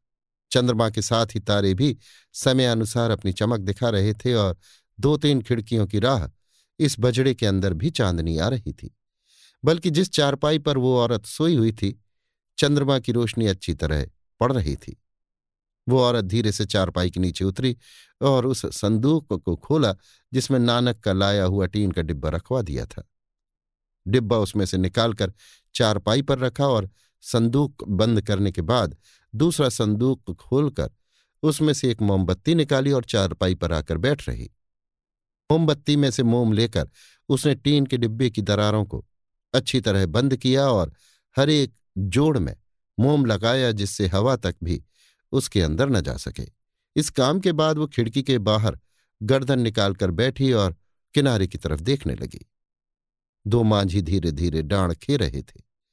जब वे थक जाते तो दूसरे दो को उठाकर उसी काम पर लगा देते और आप आराम करते। सवेरा होते होते वो नाव एक ऐसी जगह पहुँची जहाँ किनारे पर कुछ आबादी थी। बल्कि गंगा के किनारे ही एक ऊँचा शिवालय भी था और उतरकर गंगा जी में स्नान करने के लिए सीढ़ियाँ भी बनी हुई थीं। औरत ने उस मुकाम को अच्छी तरह देखा और जब वो बजड़ा उस शिवालय के ठीक सामने पहुँचा, तब उसने टीन का डिब्बा, जिसमें कोई अद्भुत वस्तु थी और जिसके सुराखों को उसने अच्छी तरह मोम से बंद कर दिया था, जल में फेंक दिया और फिर अपनी चारपाई पर लेट रही। ये हाल किसी दूसरे को मालूम न हुआ। थोड़ी देर में वो आबादी पीछे रह गई और बजड़ा दूर निकल गया। जब अच्छी तरह सवेरा हुआ और सूर्य की लालिमा निकल आई तो उस औरत के हुक्म के मुताबिक बजड़ा एक जंगल के किनारे पहुँचा। उस औरत ने किनारे किनारे चलने का हुक्म दिया। ये किनारा इसी पार का था जिस तरफ़ काशी पड़ती है या जिस हिस्से से बजड़ा खोलकर सफ़र शुरू किया गया था। बजड़ा किनारे किनारे जाने लगा और वो औरत किनारे के दरख्तों को बड़े गौर से देखने लगी। जंगल गुंजान और रमणीक था। सुबह के सुहावने समय में तरह तरह के पक्षी बोल रहे थे। हवा की झपेटों के साथ जंगली फूलों की मीठी खुशबू आ रही थी। वो औरत एक खिड़की में सिर रखे जंगल की शोभा देख रही थी। यकायक उसकी निगाह किसी चीज़ पर पड़ी, जिसे देखती ही वो चौंकी और बाहर आकर बजड़ा रोकने और किनारे लगाने का इशारा करने लगी। बजड़ा किनारे लगाया गया और वो गूँगी औरत अपने सिपाहियों को कुछ इशारा करके नानक को साथ लेकर नीचे उतरी। घंटे भर तक वो जंगल में घूमती रही। इसी बीच में उसने अपने ज़रूरी काम और नहाने धोने से छुट्टी पाली और तब बजड़े में आकर कुछ भोजन करने के बाद उसने अपनी मर्दानी सूरत बनाई। चुस्त पायजामा, घुटने के ऊपर तक काचकन कमरबंद, सिर से बड़ा सा मुड़ा सा बांधा और ढाल तलवार खंजर के अलावे एक छोटी सी पिस्तौल, जिसमें गोली भरी हुई थी, कमर में छिपा और थोड़ी सी गोली बारूद भी पास रख बजड़े से उतरने के लिए तैयार हुई।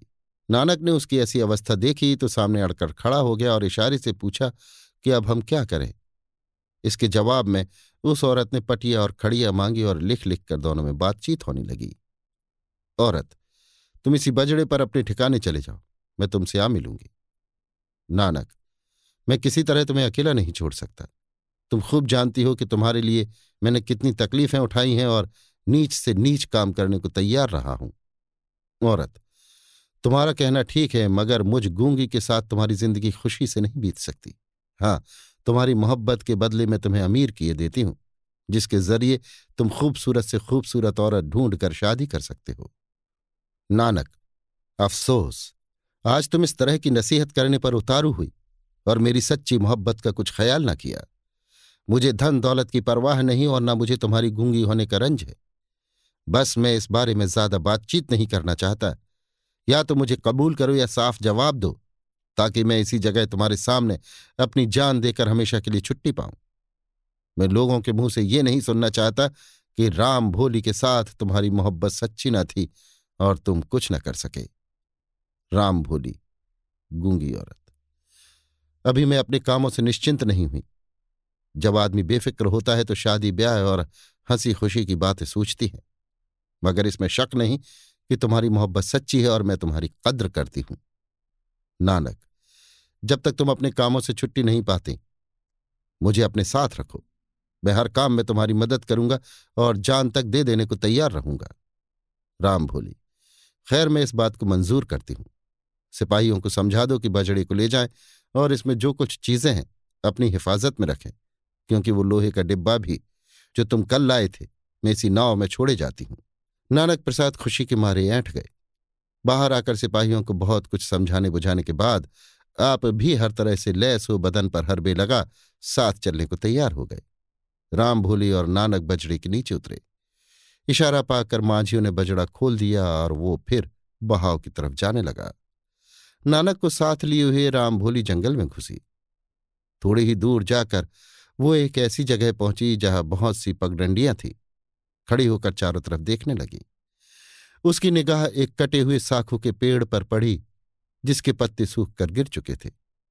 वो उस पेड़ के पास जाकर खड़ी हो गई और इस तरह चारों तरफ़ देखने लगी, जैसे कोई निशान ढूंढती हो।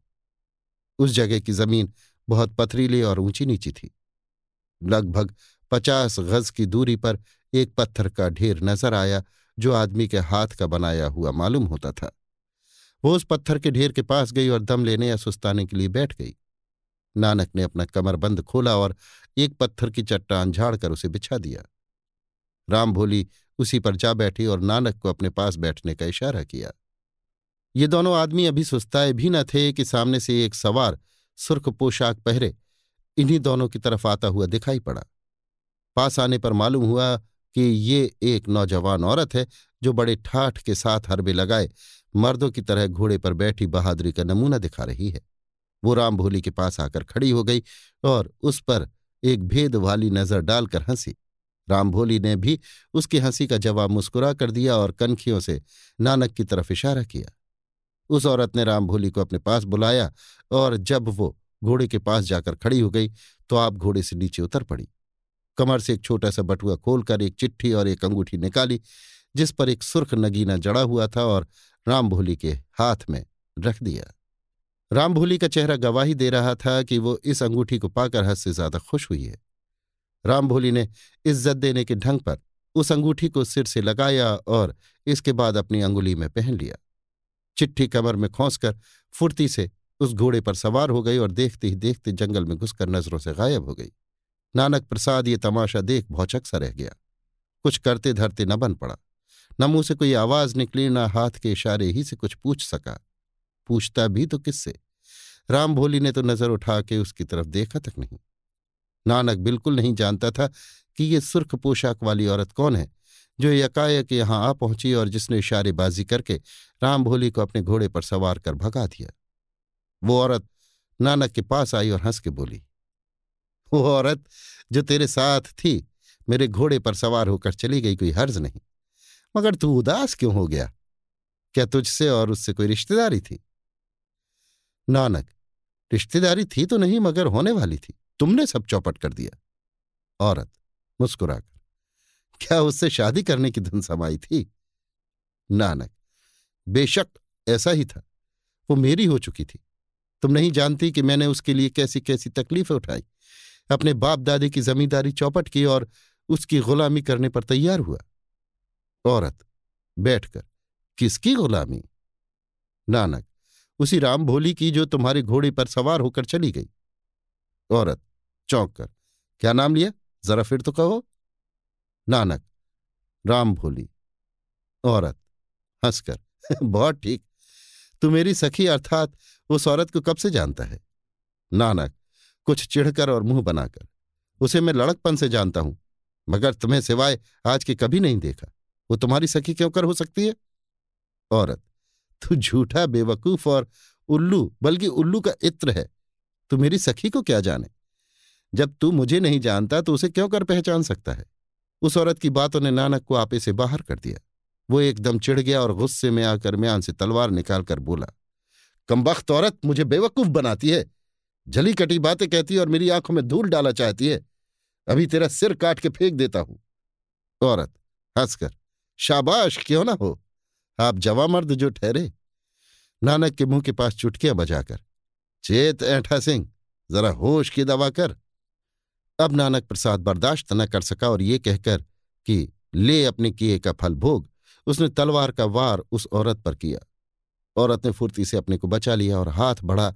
नानक की कलाई पकड़ ज़ोर से ऐसा झटका दिया कि तलवार उसके हाथ से निकलकर दूर जा गिरी और नानक आश्चर्य में आकर उसका मुँह देखने लगा। औरत ने हंसकर नानक से कहा, बस, इसी जवा मर्दी पर मेरी सखी से ब्याह करने का इरादा था। बस जा और हिजड़ों में मिलकर नाच कर। इतना कहकर औरत हट गई और पश्चिम की तरफ़ रवाना हुई। नानक का क्रोध अभी शांत नहीं हुआ था। उसने अपनी तलवार जो दूर पड़ी हुई थी उठाकर म्यान में रख ली और कुछ सोचता और दांत पीसता हुआ उस औरत के पीछे चला। वो औरत इस बात से भी होशियार थी कि नानक पीछे से आकर धोखे में तलवार न मारे। वो कनखियों से पीछे की तरफ़ देखती जाती थी। थोड़ी दूर जाने के बाद वो औरत एक कुएँ पर पहुँची, जिसका संगीन चबूतरा एक पुरसे से कम ऊँचा न था। चारों तरफ़ चढ़ने के लिए सीढ़ियाँ बनी हुई थी। कुआँ बहुत बड़ा और खूबसूरत था।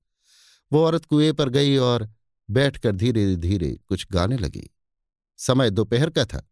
धूप खूब निकली थी, मगर इस जगह कुएँ के चारों तरफ़ घने पेड़ों की ऐसी छाया थी और ठंडी ठंडी हवा आ रही थी कि नानक की तबीयत खुश हो गई। क्रोध, रंज और बदला लेने का ध्यान बिल्कुल ही जाता रहा। तिस पर उस औरत की सुरीली आवाज़ ने और भी रंग जमाया।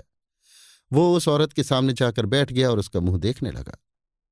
दो ही तीन ताल लेकर वो औरत चुप हो गई और नानक से बोली, अब तू मेरे पीछे पीछे क्यों घूम रहा है? जहाँ तेरा जी चाहे, जा और अपना काम कर। व्यर्थ समय क्यों नष्ट करता है? अब तुझे तेरी राम भोली किसी तरह नहीं मिल सकती। उसका ध्यान अपने दिल से दूर कर दे। नानक, राम भोली झक मारेगी और मेरे पास आवेगी। वो मेरे कब्जे में है। उसकी एक ऐसी चीज़ मेरे पास है जिसे वो जीते जी कभी नहीं छोड़ सकती। औरत, हंसकर, इसमें कोई शक नहीं कि तू पागल है। तेरी बातें सुनने से हँसी आती है। खैर, तू जाने, तेरा काम जाने, मुझे इससे क्या मतलब? इतना कहकर उस औरत ने कुएँ में झांका और पुकार कर कहा कूपदेव मुझे प्यास लगी है, जरा पानी तो पिलाना। औरत की बात सुनकर नानक घबराया और जी में सोचने लगा कि अजब औरत है। कुएँ पर हुकूमत चलाती है कि मुझे पानी पिला। ये औरत मुझे पागल कहती है, मगर मैं इसी को पागल समझता हूँ। भला कुआँ इसे क्यों कर पानी पिलावेगा? जो हो, मगर ये औरत खूबसूरत है और इसका गाना भी बहुत ही उम्दा है। नानक इन बातों को सोच ही रहा था कि कोई चीज़ देखकर चौंक पड़ा। बल्कि घबराकर उठ खड़ा हुआ और कांपते हुए तथा डरी हुई सूरज से कुएँ की तरफ़ देखने लगा। वो एक हाथ था जो चांदी के कटोरे में साफ़ और ठंडा जल लिए हुए कुएँ के अंदर से निकला और इसी को देखकर नानक घबरा गया था। वो हाथ किनारे आया, उस औरत ने कटोरा ले लिया और जल पीने के बाद कटोरा उसी हाथ पर रख दिया। हाथ कुएँ के अंदर चला गया और वो औरत फिर उसी तरह गाने लगी। नानक ने अपने जी में कहा, नहीं नहीं ये औरत पागल नहीं, बल्कि मैं ही पागल हूँ। क्योंकि इसे अभी तक न पहचान सका। बेशक, ये कोई गंधर्व या अप्सरा है। नहीं नहीं देवनी है, जो रूप बदल कर आई है। तभी तो इसके बदन में इतनी ताकत है कि मेरी कलाई पकड़ और झटका देकर इसने तलवार गिरा दी। मगर राम भोली से इसका परिचय कहाँ हुआ? गाते गाते एकाएक वो औरत उठ खड़ी हुई और बड़े ज़ोर से चिल्लाकर उसी कुएँ में कूद पड़ी। अभी आप सुन रहे थे देवकीनंदन खत्री के लिखे उपन्यास, चंद्रकांता संतति के चौथे भाग के छठवें बयान को मेरी यानी समीर गोस्वामी की आवाज़ में। लीजिए सुनिए देवकीनंदन खत्री के लिखे उपन्यास, चंद्रकांता संतति के चौथे भाग के सातवें बयान को मेरी यानी समीर गोस्वामी की आवाज़ में। लाल पोशाक वाली औरत की अद्भुत बातों ने नानक को हैरान कर दिया। वो घबरा कर चारों तरफ़ देखने लगा और डर के मारे उसकी अजब हालत हो गई। वो उस कुएँ पर भी ठहर न सका और जल्दी जल्दी कदम बढ़ाता हुआ, इस उम्मीद में गंगा जी की तरफ़ रवाना हुआ कि अगर हो सके तो किनारे किनारे चलकर उस बजड़े तक पहुँच जाए। मगर ये भी न हो सका क्योंकि उस जंगल में बहुत सी पगडंडियाँ थीं, जिन पर चलकर वो रास्ता भूल गया और किसी दूसरी ही तरफ़ जाने लगा। नानक लगभग आधा कोस के गया होगा कि प्यास के मारे बेचैन हो गया। वो जल खोजने लगा, मगर उस जंगल में कोई चश्मा या सोता ऐसा न मिला जिससे प्यास बुझाता। आखिर घूमते घूमते उसे पत्ते की एक झोपड़ी नज़र पड़ी, जिसे वो एक फकीर की कुटिया समझकर उसी तरफ़ चल पड़ा। मगर पहुँचने पर मालूम हुआ कि उसने धोखा खाया। उस जगह कई पेड़ ऐसे थे जिनकी डालियाँ झुककर और आपस में मिलकर ऐसी हो रही थी कि दूर से झोपड़ी मालूम पड़ती थी। तो भी नानक के लिए वो जगह बहुत उत्तम थी, क्योंकि उन्हीं पेड़ों में से उसे एक चश्मा साफ़ पानी का बहता हुआ दिखाई पड़ा, जिसके दोनों तरफ़ खुशनुमा सायेदार पेड़ लगे हुए थे, जिन्होंने एक तौर पर उस चश्मे को भी अपने साय के नीचे कर रखा था। नानक खुशी खुशी चश्मे के किनारे पहुँचा और हाथ मुँह धोने के बाद जल पीकर आराम करने के लिए बैठ गया। थोड़ी देर चश्मे के किनारे बैठे रहने के बाद दूर से कोई चीज़ पानी में बहकर इसी तरफ़ आती हुई नानक ने देखी। पास आने पर मालूम हुआ कि कोई कपड़ा है। वो जल में उतर गया और कपड़े को खींच लाकर गौर से देखने लगा, क्योंकि वो वही कपड़ा था जो बजड़े से उतरते समय राम भोली ने अपनी कमर में लपेटा था। नानक ताज्जुब में आकर देर तक उस कपड़े को देखता और तरह तरह की बातें सोचता रहा। राम भोली उसके देखते देखते घोड़े पर सवार हो चली गई थी। फिर उसे क्यों कर विश्वास हो सकता था कि ये कपड़ा राम भोली का है? तो भी उसने कई दफे अपनी आँखें मली और उस कपड़े को देखा। आखिर विश्वास करना ही पड़ा कि ये राम भोली की चादर है। राम भोली से मिलने की उम्मीद में वो चश्मे के किनारे किनारे रवाना हुआ। क्योंकि उसे इस बात का गुमान हुआ कि घोड़े पर सवार होकर चले जाने के बाद राम भोली ज़रूर कहीं पर इसी चश्मे के किनारे पहुँची होगी और किसी सबब से ये कपड़ा जल में गिर पड़ा होगा। नानक चश्मे के किनारे किनारे कोस भर से ज़्यादा चला गया और चश्मे के दोनों तरफ़ उसी तरह सायेदार पेड़ मिलते गए। यहाँ तक कि दूर से उसे एक छोटे से मकान की सफेदी नज़र आई। वो ये सोचकर खुश हुआ कि शायद इसी मकान में राम भोली से मुलाकात होगी। कदम बढ़ाता हुआ तेज़ी के साथ जाने लगा और थोड़ी देर में उस मकान के पास जा पहुँचा। वो मकान चश्मे के बीचों बीच में पुल के तौर पर बना हुआ था। चश्मा बहुत चौड़ा न था। उसकी चौड़ाई बीस पच्चीस हाथ से ज़्यादा न होगी। चश्मे के दोनों पार की ज़मीन इस मकान के नीचे आ गई थी और बीच में पानी बह जाने के लिए नहर की चौड़ाई के बराबर पुल की तरह का एक दर बना हुआ था, जिसके ऊपर छोटा सा एक मंजिल मकान निहायत खूबसूरत बना हुआ था। नानक इस मकान को देखकर बहुत ही खुश हुआ और सोचने लगा कि ये ज़रूर किसी मनचले शौकीन का बनवाया हुआ होगा। यहाँ से इस चश्मे और चारों तरफ़ के जंगल की बहार खूबी ही नज़र आती है। इस मकान के अंदर चलकर देखना चाहिए खाली है या कोई रहता है। नानक उस मकान के सामने की तरफ़ गया। उसकी कुर्सी बहुत ऊँची थी। पंद्रह सीढ़ियाँ चढ़ने के बाद दरवाजे पर पहुँचा। दरवाज़ा खुला हुआ था, बेधड़क अंदर घुस गया। इस मकान के चारों कोनों में चार कोठरियाँ और चारों तरफ़ चार दालान बरामदी की तौर पर थे, जिसके आगे कमर बराबर ऊँचा जंगला लगा हुआ था। अर्थात हर एक दालान के दोनों बगल कोठरियाँ पड़ती थीं और बीचों बीच में एक भारी कमरा था। इस मकान में किसी तरह की सजावट न थी, मगर साफ़ था। दरवाजे के अंदर पैर रखते ही बीच वाले कमरे में बैठे हुए एक साधु पर नानक की निगाह पड़ी। वो मृगशाला पर बैठा हुआ था। उसकी उम्र अस्सी वर्ष से भी ज़्यादा होगी। उसके बाल रुई की तरह सफ़ेद हो रहे थे। लंबे लंबे सिर के बाल सूखे और खुले रहने के सबब खूब फैले हुए थे और दाढ़ी नाभि तक लटक रही थी। कमर में मूंज की रस्सी के सहारे कोपीन थी और कोई कपड़ा उसके बदन पर न था। गले में जनेऊ पड़ा हुआ था और उसके दमकते हुए चेहरे पर बुजुर्गी और तपोबल की निशानी पाई जाती थी। जिस समय नानक की निगाह उस साधु पर पड़ी, वो पद्मासन में बैठा हुआ ध्यान में था। आँखें बंद थीं और हाथ जंघे पर पड़े हुए थे। नानक उसके सामने जाकर देर तक खड़ा रहा, मगर उसे कुछ खबर न हुई। नानक ने सर उठाकर चारों तरफ़ अच्छी तरह देखा, मगर सिवाय बड़ी बड़ी दो तस्वीरों के, जिन पर पर्दा पड़ा हुआ था और साधु के पीछे की तरफ़ दीवार के साथ लगी हुई थी, और कहीं कुछ दिखाई न पड़ा। नानक को ताज्जुब हुआ और वो सोचने लगा कि इस मकान में किसी तरह का सामान नहीं है, फिर महात्मा का गुजर क्यों कर चलता होगा? और वे दोनों तस्वीरें कैसी हैं, जिनका रहना इस मकान में ज़रूरी समझा गया? इसी फ़िक्र में वो चारों तरफ़ घूमने और देखने लगा। उसने हर एक दालान और कोठरी की सैर की, मगर कहीं एक तिनका भी नज़र न आया। हाँ एक कोठरी में वो ना जा सका जिसका दरवाज़ा बंद था। मगर ज़ाहिर में कोई ताला या जंजीर उस दरवाजे में दिखाई न दिया। मालूम नहीं वो क्यों कर बंद था। घूमता फिरता नानक बगल के दालान में आया और बरामदे में झाँक कर नीचे की बहार देखने लगा और इसी में उसने घंटा भर बिता दिया। घूम फिरकर पुनः बाबाजी के पास गया, मगर उन्हें उसी तरह आँखें बंद किए बैठा पाया। लाचार इस उम्मीद में एक किनारे बैठ गया कि आखिर कभी तो आँख खुलेगी। शाम होते होते बगल की कोठरी में से, जिसका दरवाज़ा बंद था और जिसके अंदर नानक ना जा सका था, शंख बजने की आवाज़ आई। नानक को बड़ा ही ताज्जुब हुआ, मगर उस आवाज़ ने साधु का ध्यान तोड़ दिया। आँखें खुलते ही नानक पर उसकी नज़र पड़ी। साधु, तू कौन है और यहाँ क्यों कर आया है? नानक, मैं मुसाफिर हूँ, आफत का मारा भटकता हुआ इधर आ निकला।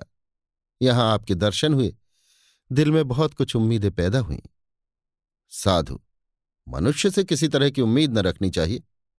खैर, ये बता, तेरा मकान कहाँ है और इस जंगल में, जहाँ आकर वापस जाना मुश्किल है, कैसे आया? नानक मैं काशी का रहने वाला हूँ, कार्यवश एक औरत के साथ, जो मेरे मकान के बगल ही में रहा करती थी, यहाँ आना हुआ। इस जंगल में उस औरत का साथ छूट गया और ऐसी विचित्र बातें देखने में आई, जिनके डर से अभी तक मेरा कलीजा काँप रहा है। साधु, ठीक है, तेरा किस्सा बहुत बड़ा मालूम होता है, जिसके सुनने की अभी मुझे फुर्सत नहीं है। जरा ठहर, मैं एक काम से छुट्टी पालूं तो तुझसे बातें करूँ। घबराइयो नहीं, मैं ठीक एक घंटे में आऊँगा। इतना कहकर साधु वहाँ से चला गया। दरवाजे की आवाज़ और अंदाज से नानक को मालूम हुआ कि साधु उसी कोठरी में गया, जिसका दरवाज़ा बंद था और जिसके अंदर नानक ना जा सका था। लाचार नानक बैठा रहा, मगर इस बात से कि साधु को आने में घंटे भर की देर लगेगी, वो घबराया और सोचने लगा कि तब तक क्या करना चाहिए। यकायक उसका ध्यान उन दोनों तस्वीरों पर गया जो दीवार के साथ लगी हुई थी। जी में आया कि इस समय यहाँ सन्नाटा है, साधु महाशय भी नहीं है। जरा पर्दा उठाकर देखें तो ये तस्वीर किसकी है? नहीं नहीं, कहीं ऐसा ना हो जाए कि साधु आ जाएँ। अगर देख लेंगे तो रंज होंगे। जिस तस्वीर पर पर्दा पड़ा हो, उसे बिना आज्ञा कभी न देखना चाहिए। लेकिन अगर देख ही लेंगे तो क्या होगा? साधु तो आप ही कह गए हैं कि हम घंटे भर में आवेंगे। फिर डर किसका है? नानक एक तस्वीर के पास गया और डरते डरते पर्दा उठाया। तस्वीर पर निगाह पड़ते ही वो खौफ से चिल्ला उठा। हाथ से पर्दा गिर पड़ा। हाफता हुआ पीछे हटा और अपनी जगह पर आकर बैठ गया। ये हिम्मत न पड़ी कि दूसरी तस्वीर देखे। वो तस्वीर दो औरत और एक मर्द की थी। नानक उन तीनों को पहचानता था। एक औरत थी राम भोली और दूसरी वो थी जिसके घोड़े पर सवार होकर राम भोली चली गई थी और जो नानक के देखते देखते कुएँ में कूद पड़ी थी। तीसरी तस्वीर नानक के पिता की थी। उस तस्वीर का भाव ये था कि नानक का पिता ज़मीन पर पड़ा हुआ था। दूसरी औरत उसके सिर के बाल पकड़े हुए थी। राम भोली उसकी छाती पर सवार गले पर छुरी फेर रही थी। इस तस्वीर को देखकर नानक की अजब हालत हो गई। वो एकदम घबरा उठा और बीती हुई बातें उसकी आँखों के सामने इस तरह मालूम होने लगीं, जैसे आज हुई हैं। अपने बाप की हालत याद कर उसकी आँखें डबडबा आईं और कुछ देर तक सिर नीचा किए कुछ सोचता रहा। आखिर में उसने एक लंबी सांस ली और सिर उठाकर कहा, उफ, क्या मेरा बाप इन औरतों के हाथ से मारा गया? नहीं, कभी नहीं, ऐसा नहीं हो सकता। मगर इस तस्वीर में ऐसी अवस्था क्यों दिखाई गई है? बेशक।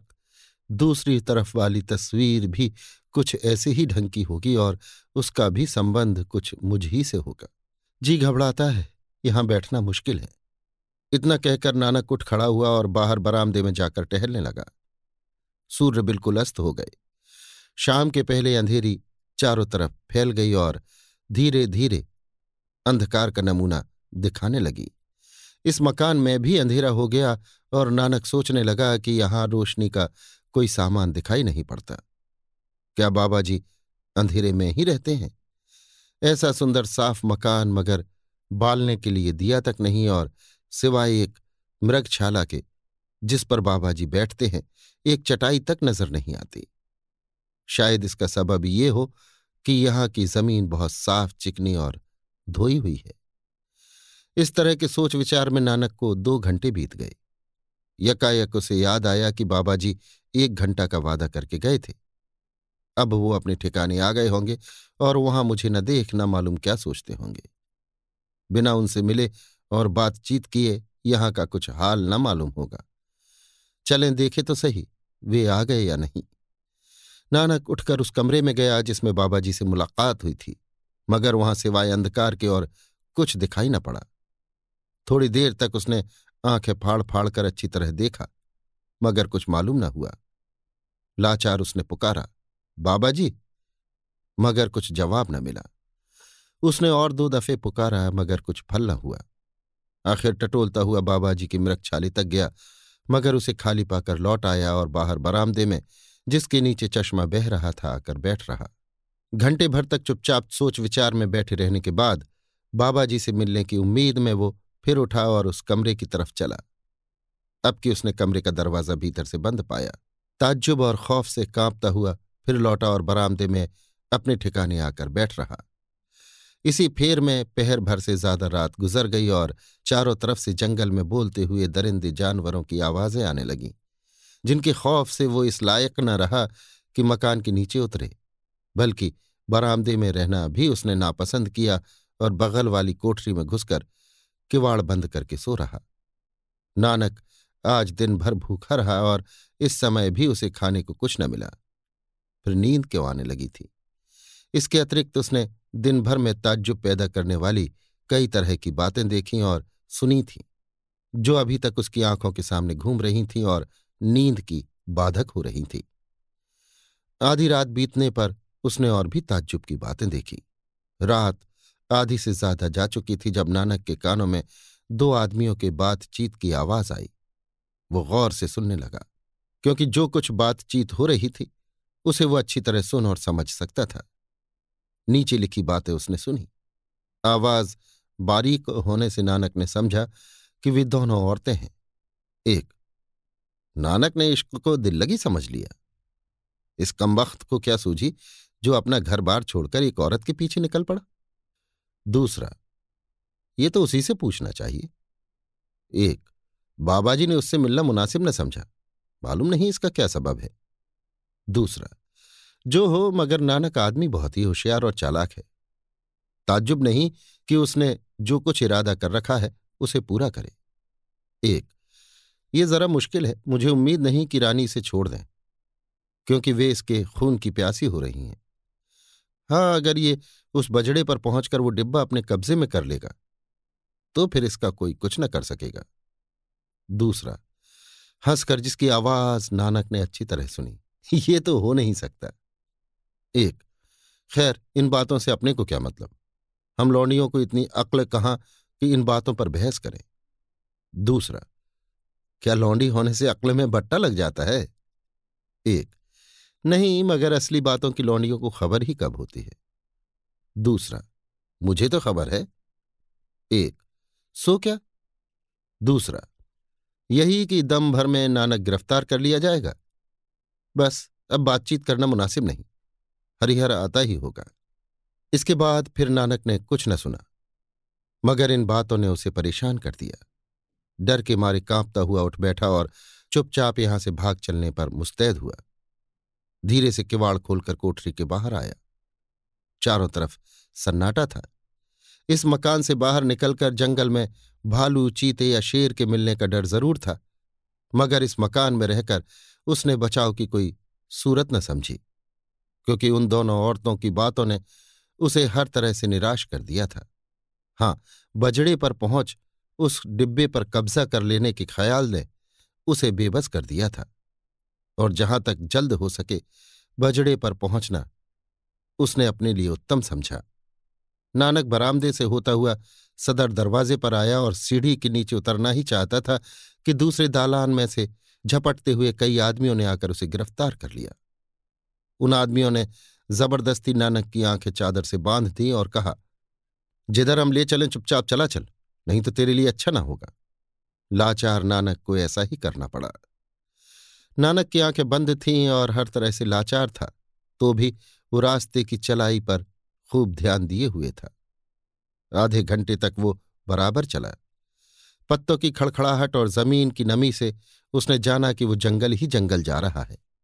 इसके बाद एक ड्योढ़ी लांघने की नौबत आई और उसे मालूम हुआ कि वो किसी फाटक के अंदर जाकर पत्थर पर या किसी पक्की ज़मीन पर चल रहा है। वहाँ से कई दफे बाईं और दाहिनी तरफ़ घूमना पड़ा। बहुत देर के बाद एक फाटक लांघने की नौबत आई और फिर उसने अपने को कच्ची ज़मीन पर चलते पाया। कोस भर जाने के बाद फिर एक चौखट लांघ कर पक्की ज़मीन पर चलने लगा। यहाँ पर नानक को विश्वास हो गया कि रास्ते का भुलावा देने के लिए हम बेफायदे घुमाए जा रहे हैं। ताज्जुब नहीं कि ये वही जगह हो जहाँ पहले आ चुके हैं। थोड़ी दूर जाने के बाद नानक सीढ़ी पर चढ़ाया गया। बीस पच्चीस सीढ़ियाँ चढ़ने के बाद फिर नीचे उतरने की नौबत आई और सीढ़ियाँ खत्म होने के बाद उसकी आँखें खोल दी गईं। नानक ने अपने को एक विचित्र स्थान में पाया। उसकी पीठ की तरफ़ एक ऊँची दीवार और सीढ़ियाँ थीं। सामने की तरफ़ खुशनुमा बाग था, जिसके चारों तरफ़ ऊँची दीवारें थीं और उसमें रोशनी बखूबी हो रही थी। फलों के कलमी पेड़ों में लगी शीशे की छोटी छोटी कंदीलों में मोमबत्तियाँ जल रही थीं और बहुत से आदमी भी घूमते फिरते दिखाई दे रहे थे। बाग के बीचों बीच में एक आलीशान बंगला था। नानक वहाँ पहुँचाया गया और उसने आसमान की तरफ़ देखकर मालूम किया कि अब रात बहुत थोड़ी रह गई है। यद्यपि नानक बहुत होशियार, चालाक, बहादुर और ढीठ था, मगर इस समय बहुत ही घबराया हुआ था। उसके ज़्यादा घबराने का सबब यह था कि उसके हरबे छीन लिए गए थे और वो इस लायक न रह गया था कि दुश्मनों के हमला करने पर उनका मुकाबला करे या किसी तरह अपने को बचा सके। हाँ हाथ पैर खुल रहने के सबब नानक इस ख्याल से भी बेफिक्र न था कि अगर किसी तरह भागने का मौका मिले तो भाग जाए। बाहर ही से मालूम हुआ कि इस मकान में रोशनी बखूबी हो रही है। बाहर के सहन में कई दीवार गिरे, चल रही थीं और चोबदार हाथ में सोने का आशा लिए नौकरी अदा कर रहे थे। उन्हीं के पास नानक खड़ा कर दिया गया और वे आदमी, जो उसे गिरफ़्तार कर लाए थे और गिनती में आठ थे, मकान के अंदर चले गए। मगर चौबदार से ये कहते गए कि इस आदमी से होशियार रहना। हम सरकार में खबर करने चाहते हैं। नानक को आधे घंटे तक वहाँ खड़ा रहना पड़ा। जब वे लोग इसे गिरफ़्तार कर लाए थे और खबर करने के लिए अंदर गए थे, लौटे तो नानक की तरफ़ देखकर बोले इत्तला कर दी गई, अब तू अंदर चला जा। नानक, मुझे क्या मालूम है कि कहाँ जाना होगा और रास्ता कौन है? एक, ये मकान तुझे आप ही रास्ता बतावेगा, पूछने की ज़रूरत नहीं। लाचार नानक ने चौखट के अंदर पैर रखा और अपने को तीन दर के एक दालान में पाया। फिर कर पीछे की तरफ़ देखा तो वो दरवाज़ा बंद हो गया था, जिस राह से दालान में आया था। उसने सोचा कि वो इसी जगह में कैद हो गया और अब नहीं निकल सकता। ये सब कार्रवाई केवल इसी के लिए थी। मगर नहीं, उसका विचार ठीक न था, क्योंकि तुरंत ही सामने का दरवाज़ा खुला और उधर रोशनी मालूम होने लगी। डरता हुआ नानक आगे बढ़ा और चौखट के अंदर पैर रखा ही था कि दो नौजवान औरतों पर नज़र पड़ी, जो साफ़ और सुथरी पोशाक पहरे हुए थी। दोनों ने नानक के दोनों हाथ पकड़ लिए और ले चली।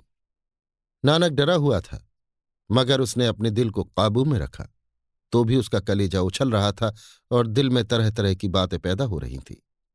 कभी तो वो अपनी ज़िंदगी से नाउम्मीद हो जाता। कभी ये सोचकर कि मैंने कोई कसूर नहीं किया ढांढस होती और कभी सोचता, जो कुछ होना है, वो तो होवेगा ही। मगर किसी तरह उन बातों का पता तो लगे, जिनके जाने बिना जी बेचैन हो रहा है। कल से जो जो बातें ताज्जुब की देखने में आई हैं जब तक उसका असल भेद नहीं खुलता, मेरे हवास दुरुस्त नहीं होते। वे दोनों औरतें उसे कई दालानों और कोठरियों में घुमाती फिराती एक बारह दरी में ले गईं, जिसमें नानक ने कुछ अजब ही तरह का समा देखा। ये बारह दरी अच्छी तरह से सजी हुई थी और यहाँ रोशनी भी बखूबी हो रही थी। दरबार का बिल्कुल सामान यहाँ मौजूद था। बीच में जड़ाऊ सिंहासन पर एक नौजवान औरत दक्षिणी ढंग की बेशकीमती पोशाक पहरे, सिर से पैर तक जड़ाऊ जेवरों से लदी हुई बैठी थी। उसकी खूबसूरती के बारे में इतना ही कहना बहुत है कि अपनी ज़िंदगी में नानक ने ऐसी खूबसूरत औरत कभी नहीं देखी थी। उसे इस बात का विश्वास होना मुश्किल हो गया कि ये औरत इस लोक की रहने वाली है। उसके दाहिने तरफ़ सोने की चौकी पर मृगछाला बिछाए हुए वही साधु बैठा था, जिसे नानक ने शाम को नहर वाले कमरे में देखा था। साधु के बाद गोलाकार बीस जड़ाऊ कुर्सियाँ थीं और जिन पर एक से एक बढ़ के खूबसूरत औरतें दक्षिणी ढंग की पोशाक पहने, ढाल तलवार लगाए बैठी थीं। सिंहासन के बाईं तरफ़ जड़ाऊ छोटे सिंहासन पर राम भोली को उन्हीं लोगों की सी पोशाक पहने, ढाल तलवार लगाए बैठे देख नानक के ताज्जुब की कोई हद न रही। मगर साथ ही इसके ये विश्वास भी हो गया कि अब उसकी जान किसी तरह नहीं जाती। राम भोली के बगल में जड़ाऊ कुर्सी पर वो औरत बैठी थी, जिसने नानक के सामने से राम भोली को भगा दिया था। उसके बाद बीस जड़ाऊ कुर्सियों पर बीस नौजवान औरतें उसी ठाठ से बैठी हुई थी, जैसी सिंहासन के दाहिने तरफ़ थीं। सामने की तरफ़ बीस औरतें ढाल तलवार लगाए, जड़ाऊ आसा हाथ में लिए, अदब से सिर झुकाए इशारे पर हुक्म बजाने के लिए तैयार दुपट्टी खड़ी थी, जिनके बीच में नानक को ले जाकर खड़ा कर दिया गया। इस दरबार को देखकर नानक की आँखों में चकाचौंध सी आ गई। वो एकदम घबरा उठा और अपने चारों तरफ़ देखने लगा। इस बारहदरी की जिस चीज़ पर भी उसकी नज़र पड़ती, उसे अनुपम पाता। नानक एक बड़े अमीर बाप का लड़का था और बड़े बड़े राज दरबारों को देख चुका था, मगर उसकी आँखों ने यहाँ जैसी चीज़ें देखी वैसी स्वप्न में भी न देखी थी। आलों पर जो गुलदस्ते सजाए हुए थे, वे बिल्कुल बनावटी थे और उनमें फूल पत्तियों की जगह बेशकीमती जवाहिरात काम में लाए गए थे। केवल इन गुलदस्तों ही को देखकर नानक ताज्जुब करता था कि इतनी दौलत इन लोगों के पास कहाँ से आई। इसके अतिरिक्त और जितनी चीज़ें सजावट की मौजूद थीं, सभी इस योग्य थीं कि जिनका मिलना मनुष्यों को बहुत ही कठिन समझना चाहिए। इन औरतों की पोशाक और जेवरों का अंदाज़ा करना तो ताकत से बाहर था। सब तरफ़ घूम फिर कर नानक की आँखें राम भोली की तरफ़ जाकर अटक गईं और एकदम उसकी सूरत देखने लगा। उस औरत ने, जो बड़े रोब के साथ जड़ाऊ सिंहासन पर बैठी हुई थी, एक नज़र सिर से पैर तक नानक को देखा और फिर राम भोली की तरफ़ आँखें फेरी। राम भोली तुरंत अपनी जगह से उठ खड़ी हुई और सामने की तरफ़ हटकर सिंहासन के बगल में खड़ी हो हाथ जोड़कर बोली, यदि आज्ञा हो तो हुक्म के मुताबिक कार्यवाही की जाए। इसके जवाब में उस औरत ने, जिसे महारानी कहना उचित है, बड़े गरूर के साथ सिर हिलाया, अर्थात मना किया और उस दूसरी की तरफ़ देखा जो राम भोली के बगल में थी। ये बात नानक के लिए बड़ी ताज्जुब की थी। आज उसके कानों में एक ऐसी आवाज़ सुनी जो कभी न सुनी थी और न सुनने की उम्मीद थी। एक तो यही ताज्जुब की बात थी कि जो राम भोली उसके पड़ोस में रहती थी, जिसे नानक लड़कपन से जानता था और सिवाय उस दिन के, जिस दिन बजड़े पर सवार हो सफ़र में निकली, जिसे कभी अपना घर छोड़ते नहीं देखा था और न कभी जिसके माँ बाप ने उसे अपनी आँखों से दूर किया था। आज इस जगह ऐसी अवस्था और ऊँचे दर्जे पर दिखाई दी। दूसरे, जो राम भोली जन्म से गूँगी थी, जिसके बाप माँ ने कभी उसे बोलते नहीं सुना। आज इस तरह उसके मुँह से मीठी आवाज़ निकल रही है। इस आवाज़ ने नानक के दिल के साथ क्या काम किया, इसे वही जानता होगा। इस बात को नानक क्यों कर समझ सकता था कि जिस राम भोली ने कभी घर से बाहर पैर नहीं निकाला, वो इन लोगों में आपस के तौर पर क्यों पाई जाती है? और ये सब औरतें कौन हैं? नानक को इन सब बातों को अच्छी तरह सोचने का मौका न मिला। वो दूसरी औरत जो राम भोली के बगल में कुर्सी पर बैठी हुई थी और जिसको नानक ने पहले भी देखा था। इशारा पाते ही उठ खड़ी हुई और कुछ आगे बढ़ नानक से बातचीत करने लगी। औरत, नानक प्रसाद, इसके कहने की तो ज़रूरत नहीं कि तुम मुजरिम बनाकर यहाँ लाए गए हो और तुम्हें किसी तरह की सजा दी जाएगी। नानक, हाँ, बेशक मैं मुजरिम बनाकर लाया गया हूँ, मगर असल में मुजरिम नहीं हूँ। न मैंने कोई कसूर ही किया है। औरत। तुम्हारा कसूर यही है कि तुमने वो बड़ी तस्वीर जो बाबा जी के कमरे में थी और जिस पर पर्दा पड़ा हुआ था, बिना आज्ञा के देखी। क्या तुम ये नहीं जानते कि जिस तस्वीर पर पर्दा पड़ा हो, उसे बिना आज्ञा के देखना न चाहिए? नानक, कुछ सोचकर। बेशक, ये कसूर तो हुआ। औरत, हमारे यहाँ का कानून यही है कि जो ऐसा कसूर करे, उसका सिर काट लिया जाए। नानक अगर ऐसा कानून है तो इसे जुल्म कहना चाहिए। औरत, जो हो, मगर अब तुम किसी तरह बच नहीं सकते। नानक, खैर मैं मरने से नहीं डरता और खुशी से मरना कबूल करता हूँ। यदि आप मुझे कुछ सवालों का जवाब दे दें। औरत, तुम मरने से तो किसी तरह इनकार कर नहीं सकते, मगर मेहरबानी करके तुम्हारे एक सवाल का जवाब मिल सकता है। एक से ज़्यादा सवाल तुम नहीं कर सकते। पूछो क्या पूछते हो? नानक कुछ देर सोचकर। खैर, जब एक ही सवाल का जवाब मिल सकता है तो मैं ये पूछता हूँ कि रामभोली की तरफ़ इशारा करके, ये यहाँ क्यों कर आई और यहाँ इन्हें इतनी बड़ी इज़्ज़त क्यों कर मिली? औरत, ये तो दो सवाल हुए।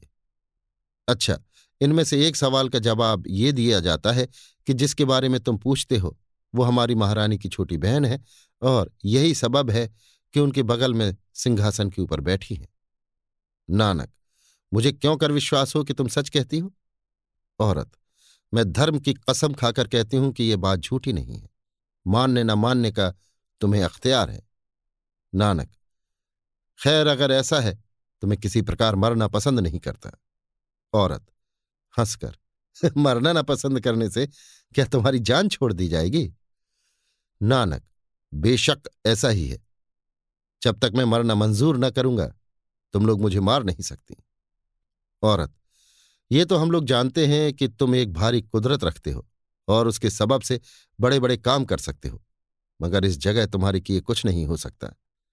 हाँ एक बात अगर तुम कबूल करो तो तुम्हारी जान छोड़ दी जाएगी, बल्कि इनाम के तौर पर जो मांगोगे सो दिया जाएगा। नानक, वो क्या? औरत, कुंवर इंद्रजीत सिंह और आनंद सिंह की जान तुम्हारे कब्जे में है। वो महारानी के कब्जे में दे दो। नानक, क्रोध के मारे लाल आँखें निकाल के, कम वक्त, खबरदार, फिर ऐसी बात ज़ुबान पर न लाइयो। मैं नहीं जानता था कि ऐसी खूबसूरत मंडली कुंवर इंद्रजीत सिंह और आनंद सिंह की दुश्मन निकलेगी। तो जैसी हज़ारों को मैं उन पर न्यौछावर करता हूँ। बस मालूम हो गया कि तुम लोग खेल की कठपुतलियाँ हो। किसकी ताकत है जो मुझे मारे या मेरे साथ किसी तरह की ज़बरदस्ती करे। उस औरत का चेहरा नानक की ये बात सुनकर क्रोध के मारे लाल हो गया।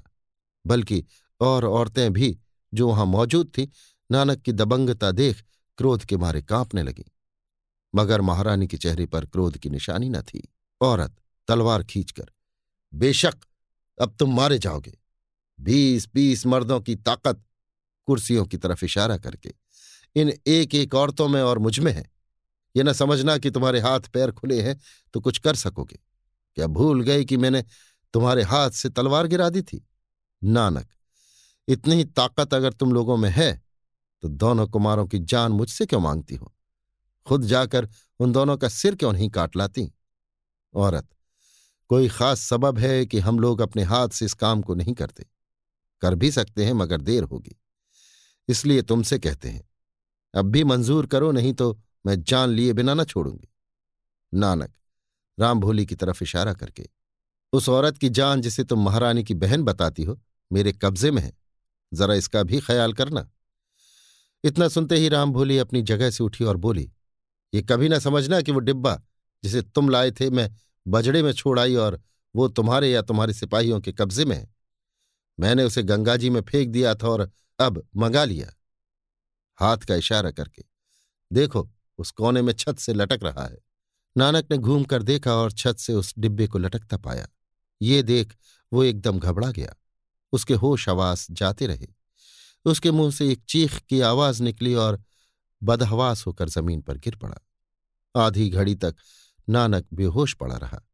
उसके बाद होश में आया, मगर उसमें खड़े होने की ताकत न थी। वो बैठा बैठा इस तरह सोचने लगा, जैसे कि अब वो ज़िंदगी से बिल्कुल ही नाउम्मीद हो चुका हो। वो औरत नंगी तलवार लिए अभी तक उसके पास खड़ी थी। एकाएक नानक को कोई बात याद आई, जिससे उसकी हालत बिल्कुल ही बदल गई। गई हुई ताकत बदन में फिर लौट आई और वो ये कहता हुआ कि, मैं व्यर्थ सोच में पड़ा हूँ, उठ खड़ा हुआ तथा उस औरत से फिर बातचीत करने लगा। नानक, नहीं नहीं, मैं कभी नहीं मर सकता। औरत, अब तुम्हें बचाने वाला कौन है? नानक राम भोली की तरफ़ देख के। उस कोठरी की ताली जिसमें किसी के खून से लिखी हुई पुस्तक रखी है। इतना सुनते ही राम भोली चौंकी। उसका चेहरा उतर गया, सिर घूमने लगा और वो ये कहती हुई सिंहासन की बगली पर झुक गई। आह, गजब हो गया, भूल हुई। वो ताली तो उसी जगह छूट गई। कमबख्त तेरा बुरा हो, मुझे ज़बरदस्ती, आह केवल राम भोली ही की ऐसी दशा नहीं हुई, बल्कि वहाँ जितनी औरतें थीं, सभी का चेहरा पीला पड़ गया। खून की लाली जाती रही और सब की सब एक टक नानक की तरफ़ देखने लगी। अब नानक को भी विश्वास हो गया कि उसकी जान बच गई और जो कुछ उसने सोचा था ठीक निकला। कुछ देर ठहर कर नानक फिर बोला, उस किताब को मैं पढ़ भी चुका हूँ, बल्कि एक दोस्त को भी इस काम में अपना साथी बना चुका हूँ। यदि तीन दिन के अंदर मैं उससे ना मिलूँगा तो वो ज़रूर कोई काम शुरू कर देगा। नानक की इस बात ने सभी की बेचैनी और बढ़ा दी। महारानी ने आँखों में आँसू भरकर अपने बगल में बैठे बाबा जी की तरफ़ इस ढंग से देखा जैसे वो अपनी ज़िंदगी से निराश हो चुकी हो। बाबा जी ने इशारे से उसे ढांढस दिया और नानक की तरफ़ देखकर कहा, शाबाश बेटे, तुमने खूब काम किया। मैं तुमसे बहुत प्रसन्न हूँ। चेला बनाने के लिए मैं भी किसी ऐसे चतुर को ढूंढ रहा था इतना कहकर बाबा जी उठे और नानक का हाथ पकड़कर दूसरी तरफ़ ले चले। बाबा जी का हाथ इतना कड़ा था कि नानक की कलाई दर्द करने लगी। उसे मालूम हुआ, मानो लोहे के हाथ ने उसकी कलाई पकड़ी हो, जो किसी तरह नर्म या ढीला नहीं हो सकता। साफ़ सवेरा हो चुका था, बल्कि सूर्य की लालिमा ने बाग के खुशनुमा पेड़ों के ऊपर वाली टहनियों पर अपना दखल जमा लिया था। जब बाबा जी नानक को लिए एक कोठरी के दरवाजे पर पहुँचे, जिसमें ताला लगा हुआ था बाबा जी ने दूसरे हाथ से एक ताली निकाली, जो उनकी कमर में थी और उस कोठरी का ताला खोलकर उसके अंदर ढकेल दिया और फिर दरवाज़ा बंद करके ताला लगा दिया। चाहे दिन निकल चुका हो, मगर उस कोठरी के अंदर नानक को रात ही का समा नज़र आया। बिल्कुल अंधेरा था। कोई सुराख भी ऐसा नहीं था जिससे किसी तरह की रोशनी पहुँचती। नानक को ये भी नहीं मालूम हो सकता था कि ये कोठरी कितनी बड़ी है। हाँ उस कोठरी की पत्थर की ज़मीन इतनी सर्द थी कि घंटे ही भर में नानक के हाथ पैर बेकार हो गए। घंटे भर बाद नानक को चारों तरफ़ की दीवार दिखाई देने लगी। मालूम हुआ कि दीवारों में से किसी तरह की चमक निकल रही है और वो चमक धीरे धीरे बढ़ रही है। यहाँ तक कि थोड़ी देर में वहाँ अच्छी तरह उजाला हो गया और उस जगह की हर एक चीज़ साफ़ दिखाई देने लगी। ये कोठरी बहुत बड़ी न थी। इसके चारों कोनों में हड्डियों के ढेर लगे थे। चारों तरफ़ दीवारों में पुर से भर ऊँचे चार छेद थे, जो बहुत बड़े न थे, मगर इस लायक थे कि आदमी का सिर उसके अंदर जा सके। नानक ने देखा कि उसके सामने की तरफ़ वाले छेद में कोई चीज़ चमकती हुई दिखाई दे रही है। बहुत गौर करने पर थोड़ी देर बाद मालूम हुआ कि बड़ी बड़ी दो आँखें हैं जो उसकी तरफ़ देख रही हैं। उस अंधेरी कोठरी में धीरे धीरे चमक पैदा होने और उजाला हो जाने ही से नानक डरा था। अब उन आँखों ने और भी डरा दिया। धीरे धीरे नानक का डर बढ़ता ही गया, क्योंकि उसने कलेजा दहलाने वाली और भी कई बातें यहाँ पाई। हम ऊपर लिखाए हैं कि उस कोठरी की ज़मीन पत्थर की थी। धीरे धीरे ये ज़मीन गर्म होने लगी, जिससे नानक के बदन में हरारत पहुँची और वो सर्दी, जिसके सबब से वो लाचार हो गया था, जाती रही। आखिर वहाँ की ज़मीन यहाँ तक गर्म हुई कि नानक को अपनी जगह से उठना पड़ा। मगर कहाँ जाता? उस कोठरी की तमाम ज़मीन एक सी गर्म हो रही थी। वो जिधर जाता, उधर ही पैर चलता था। नानक का ध्यान फिर छेद की तरफ़ गया, जिसमें चमकती हुई आँखें दिखाई दी थी, क्योंकि इस समय उसी छेद में से एक हाथ निकलकर नानक की तरफ़ बढ़ रहा था। नानक दुबक कर एक कोने में हो रहा, जिससे वो हाथ उस तक न पहुँचे, मगर हाथ बढ़ता ही गया। यहाँ तक कि उसने नानक की कलाई पकड़ ली। ना मालूम वो हाथ कैसा था जिसने नानक की कलाई मजबूती से थाम ली। बदन के साथ छूते ही एक तरह की झुंझुनी पैदा हुई और बात की बात में इतनी बढ़ी कि नानक अपने को किसी तरह संभाल न सका और न उस हाथ से अपने को छुड़ा ही सका। यहाँ तक कि वो बेहोश होकर अपने आप को बिल्कुल भूल गया। जब नानक होश में आया, उसने अपने आप को गंगा के किनारे उसी जगह पाया जहाँ राम भोली के साथ बजड़े से उतरा था। बगल में पक्के केले का एक पौधा भी देखा। दिन बहुत कम बाकी था और सूर्य भगवान अस्ताचल की तरफ़ जा रहे थे। अभी आप सुन रहे थे देवकीनंदन खत्री के लिखे उपन्यास, चंद्रकांता संतति के चौथे भाग के सातवें बयान को मेरी यानी समीर गोस्वामी की आवाज़ में। लीजिए सुनिए देवकीनंदन खत्री के लिखे उपन्यास, चंद्रकांता संतति के, चौथे भाग के, आठवें बयान को, मेरी यानी समीर गोस्वामी की आवाज़ में। अब हम फिर उस महारानी के दरबार का हाल लिखते हैं, जहाँ से नानक निकाला जाकर गंगा के किनारे पहुँचाया गया था। नानक को कोठरी में ढकेलकर बाबा जी लौटे तो महारानी के पास न जाकर दूसरी ही तरफ़ रवाना हुए और एक बारह दरी में पहुँचे। जहाँ कई आदमी बैठे हुए कुछ काम कर रहे थे। बाबा जी को देखते ही वे लोग उठ खड़े हुए। बाबा जी ने उन लोगों की तरफ़ देखकर कहा, नानक को मैं ठिकाने पहुँचाया हूँ। बड़ा भारी अय्यार निकला। हम लोग उसका कुछ न कर सके। खैर, उसे गंगा जी के किनारे उसी जगह पहुँचा दो जहाँ बजड़े से उतरा था। उसके लिए कुछ खाने की चीज़ भी वहाँ रख देना। इतना कहकर बाबा जी वहाँ से लौटे और महारानी के पास पहुँचे। इस समय महारानी का दरबार उस ढंग का न था और न भीड़भाड़ ही थी। सिंहासन और कुर्सियों का नाम निशान न था। केवल फर्श बिछा हुआ था, जिस पर महारानी राम भोली और वो औरत, जिसके घोड़े पर सवार हो राम भोली नानक से जुदा हुई थी, बैठी आपस में कुछ बातें कर रही थी।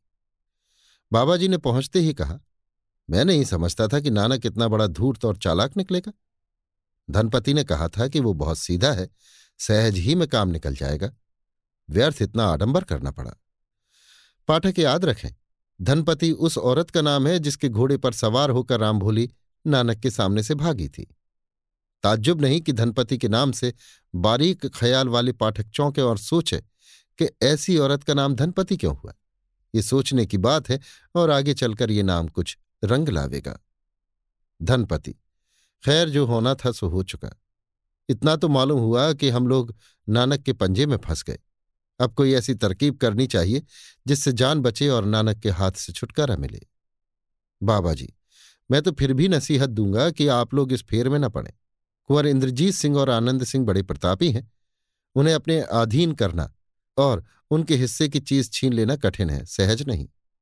देखा, पहली ही सीढ़ी में आप लोगों ने कैसा धोखा खाया। ईश्वर ना करे यदि नानक मर जाए या उसे कोई मार डाले। और वो किताब उसी के कब्जे में रह जाए और पता न लगे तो क्या आप लोगों के बचने की कोई सूरत निकल सकती है?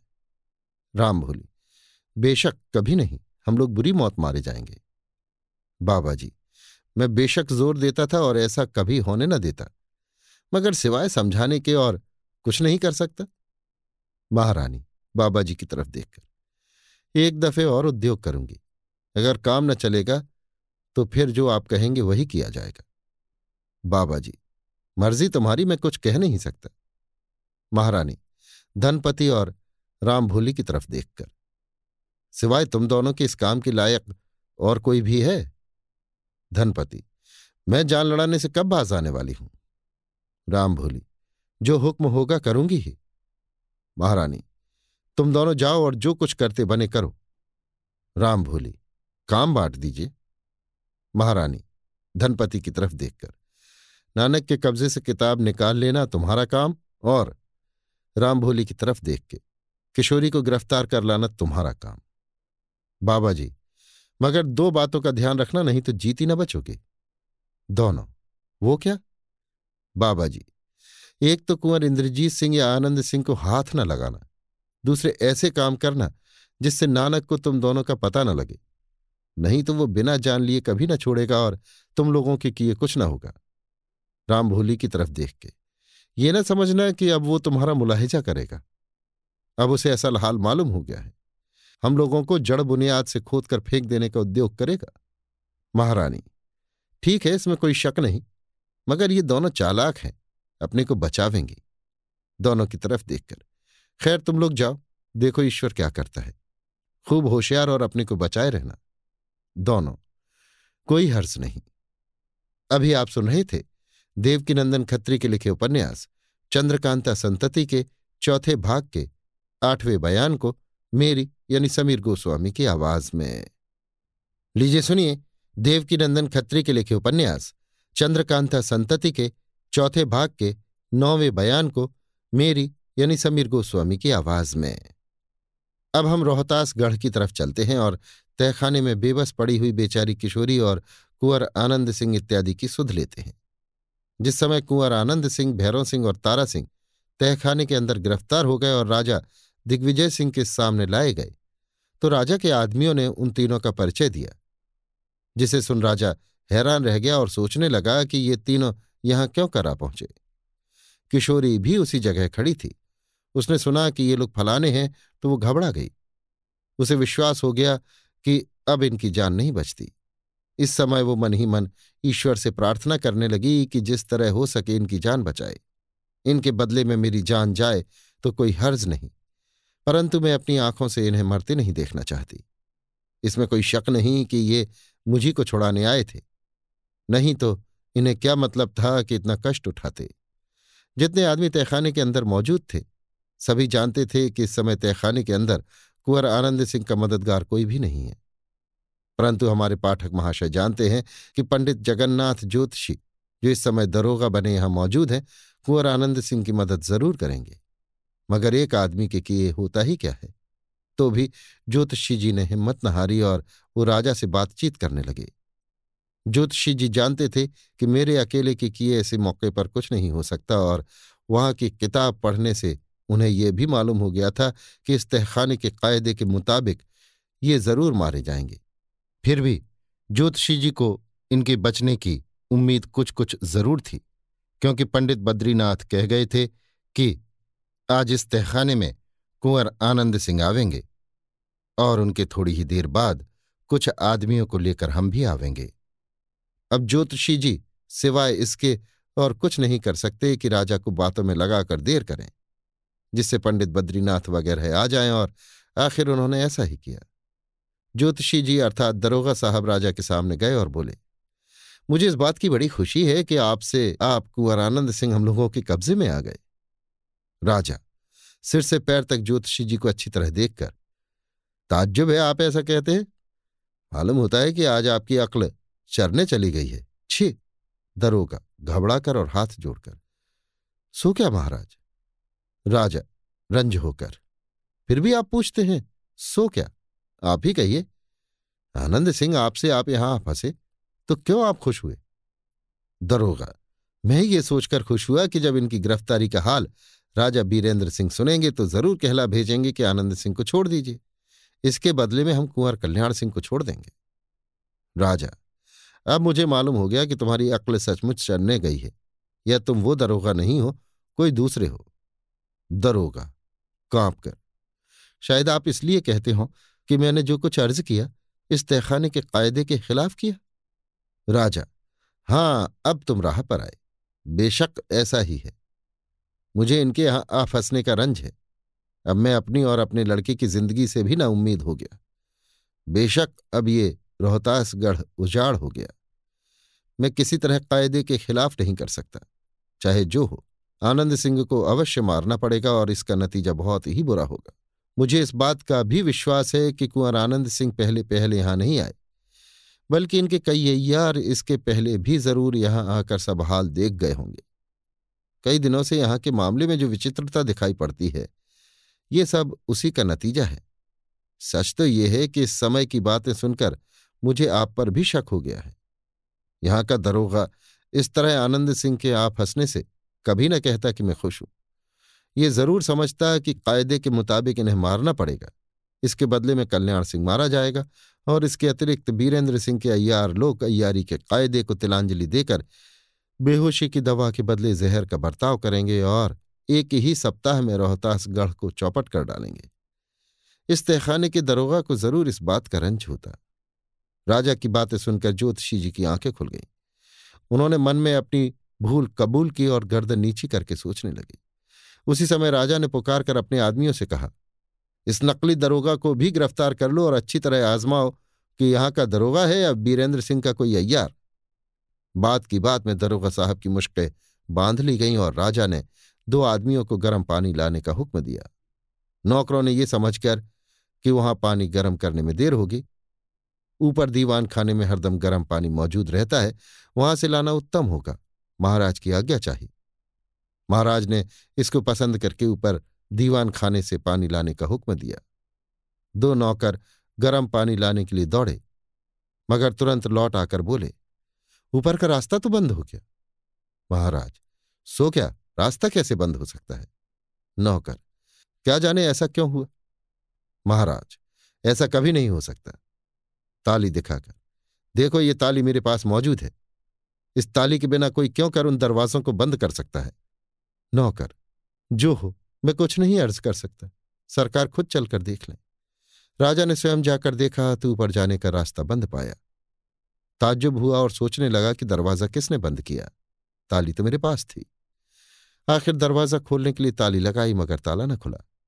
आज तक इस ताली से बराबर इस तहखाने में आने जाने का दरवाज़ा खोला जाता था, लेकिन इस समय ताली कुछ काम नहीं करती। ये अनोखी बात जो राजा दिग्विजय सिंह के ध्यान में कभी ना आई थी, आज एकाएक पैदा हो गई। राजा के ताज्जुब का कोई हद न रहा। उस तहखाने में और भी बहुत सी दरवाजे उसी ताली से खुला करते थे। राजा ने ताली ठोक पीट कर एक दूसरे दरवाजे में लगाई, मगर वो भी न खुला। राजा की आँखों में आँसू भराए और एकाएक उसके मुँह से ये आवाज़ निकली। अब इस तहखाने की और हम लोगों की उम्र पूरी हो गई। राजा दिग्विजय सिंह घबराया हुआ चारों तरफ़ घूमता और घड़ी घड़ी दरवाजों में ताली लगाता था। इतने ही में उस काले रंग की भयानक मूर्ति के मुँह में से, जिसके सामने एक औरत की बलि दी जा चुकी थी, एक तरह की आवाज़ निकलने लगी। ये भी एक नई बात थी। दिग्विजय सिंह और जितने आदमी वहाँ थे सब डर गए तथा उसी तरफ़ देखने लगे। कांपता हुआ राजा उस मूर्ति के पास जाकर खड़ा हो गया और गौर से सुनने लगा कि क्या आवाज़ आती है। थोड़ी देर तक वो आवाज़ समझ में न आई। इसके बाद ये सुनाई पड़ा, तेरी ताली केवल बारह नंबर की कोठरी को खोल सकेगी। जहाँ तक जल्दी हो सके किशोरी को उसमें बंद कर दे, नहीं तो सभी की जान मुफ़्त में जाएगी। ये नई अद्भुत और अनोखी बात को देख सुनकर राजा का कलेजा दहलने लगा, मगर उसकी समझ में कुछ न आया कि ये मूरत क्यों कर बोली। आज तक कभी ऐसी बात न हुई थी। सैकड़ों आदमी इसके सामने बलि चढ़ गए, लेकिन ऐसी नौबत न आई थी। अब राजा को विश्वास हो गया कि इस मूरत में कोई करामात ज़रूर है। तभी तो बड़े लोगों ने बलि का प्रबंध किया है। यद्यपि राजा ऐसी बातों का विश्वास कम रखता था, परंतु आज उसे डर ने दबा लिया। उसने सोच विचार में ज़्यादा समय नष्ट न किया और उसी ताली से बारह नंबर वाली कोठरी खोलकर किशोरी को उसके अंदर बंद कर दिया। राजा दिग्विजय सिंह ने अभी इस काम से छुट्टी न पाई थी कि बहुत से आदमियों को साथ लेकर पंडित बद्रीनाथ उस तहखाने में आ पहुँचे। कुंवर आनंद सिंह और तारा सिंह को बेबस पाकर झपट पड़े और बहुत जल्दी उनके हाथ पैर खोल दिए। महाराज के आदमियों ने इनका मुकाबला किया। पंडित बद्रीनाथ के साथ जो आदमी आए थे, वे लोग भी भिड़ गए। जब आनंद सिंह, भैरव सिंह और तारा सिंह छूटे तो लड़ाई गहरी हो गई। इन लोगों के सामने ठहरने वाला कौन था? केवल चार अयार ही उतने लोगों के लिए काफ़ी थे। कई मारे गए, कई जख्मी होकर गिर पड़े। राजा दिग्विजय सिंह को गिरफ़्तार कर लिया गया। बीरेंद्र सिंह की तरफ़ का कोई न मरा। इन सब कामों से छुट्टी पाने के बाद किशोरी की खोज की गई।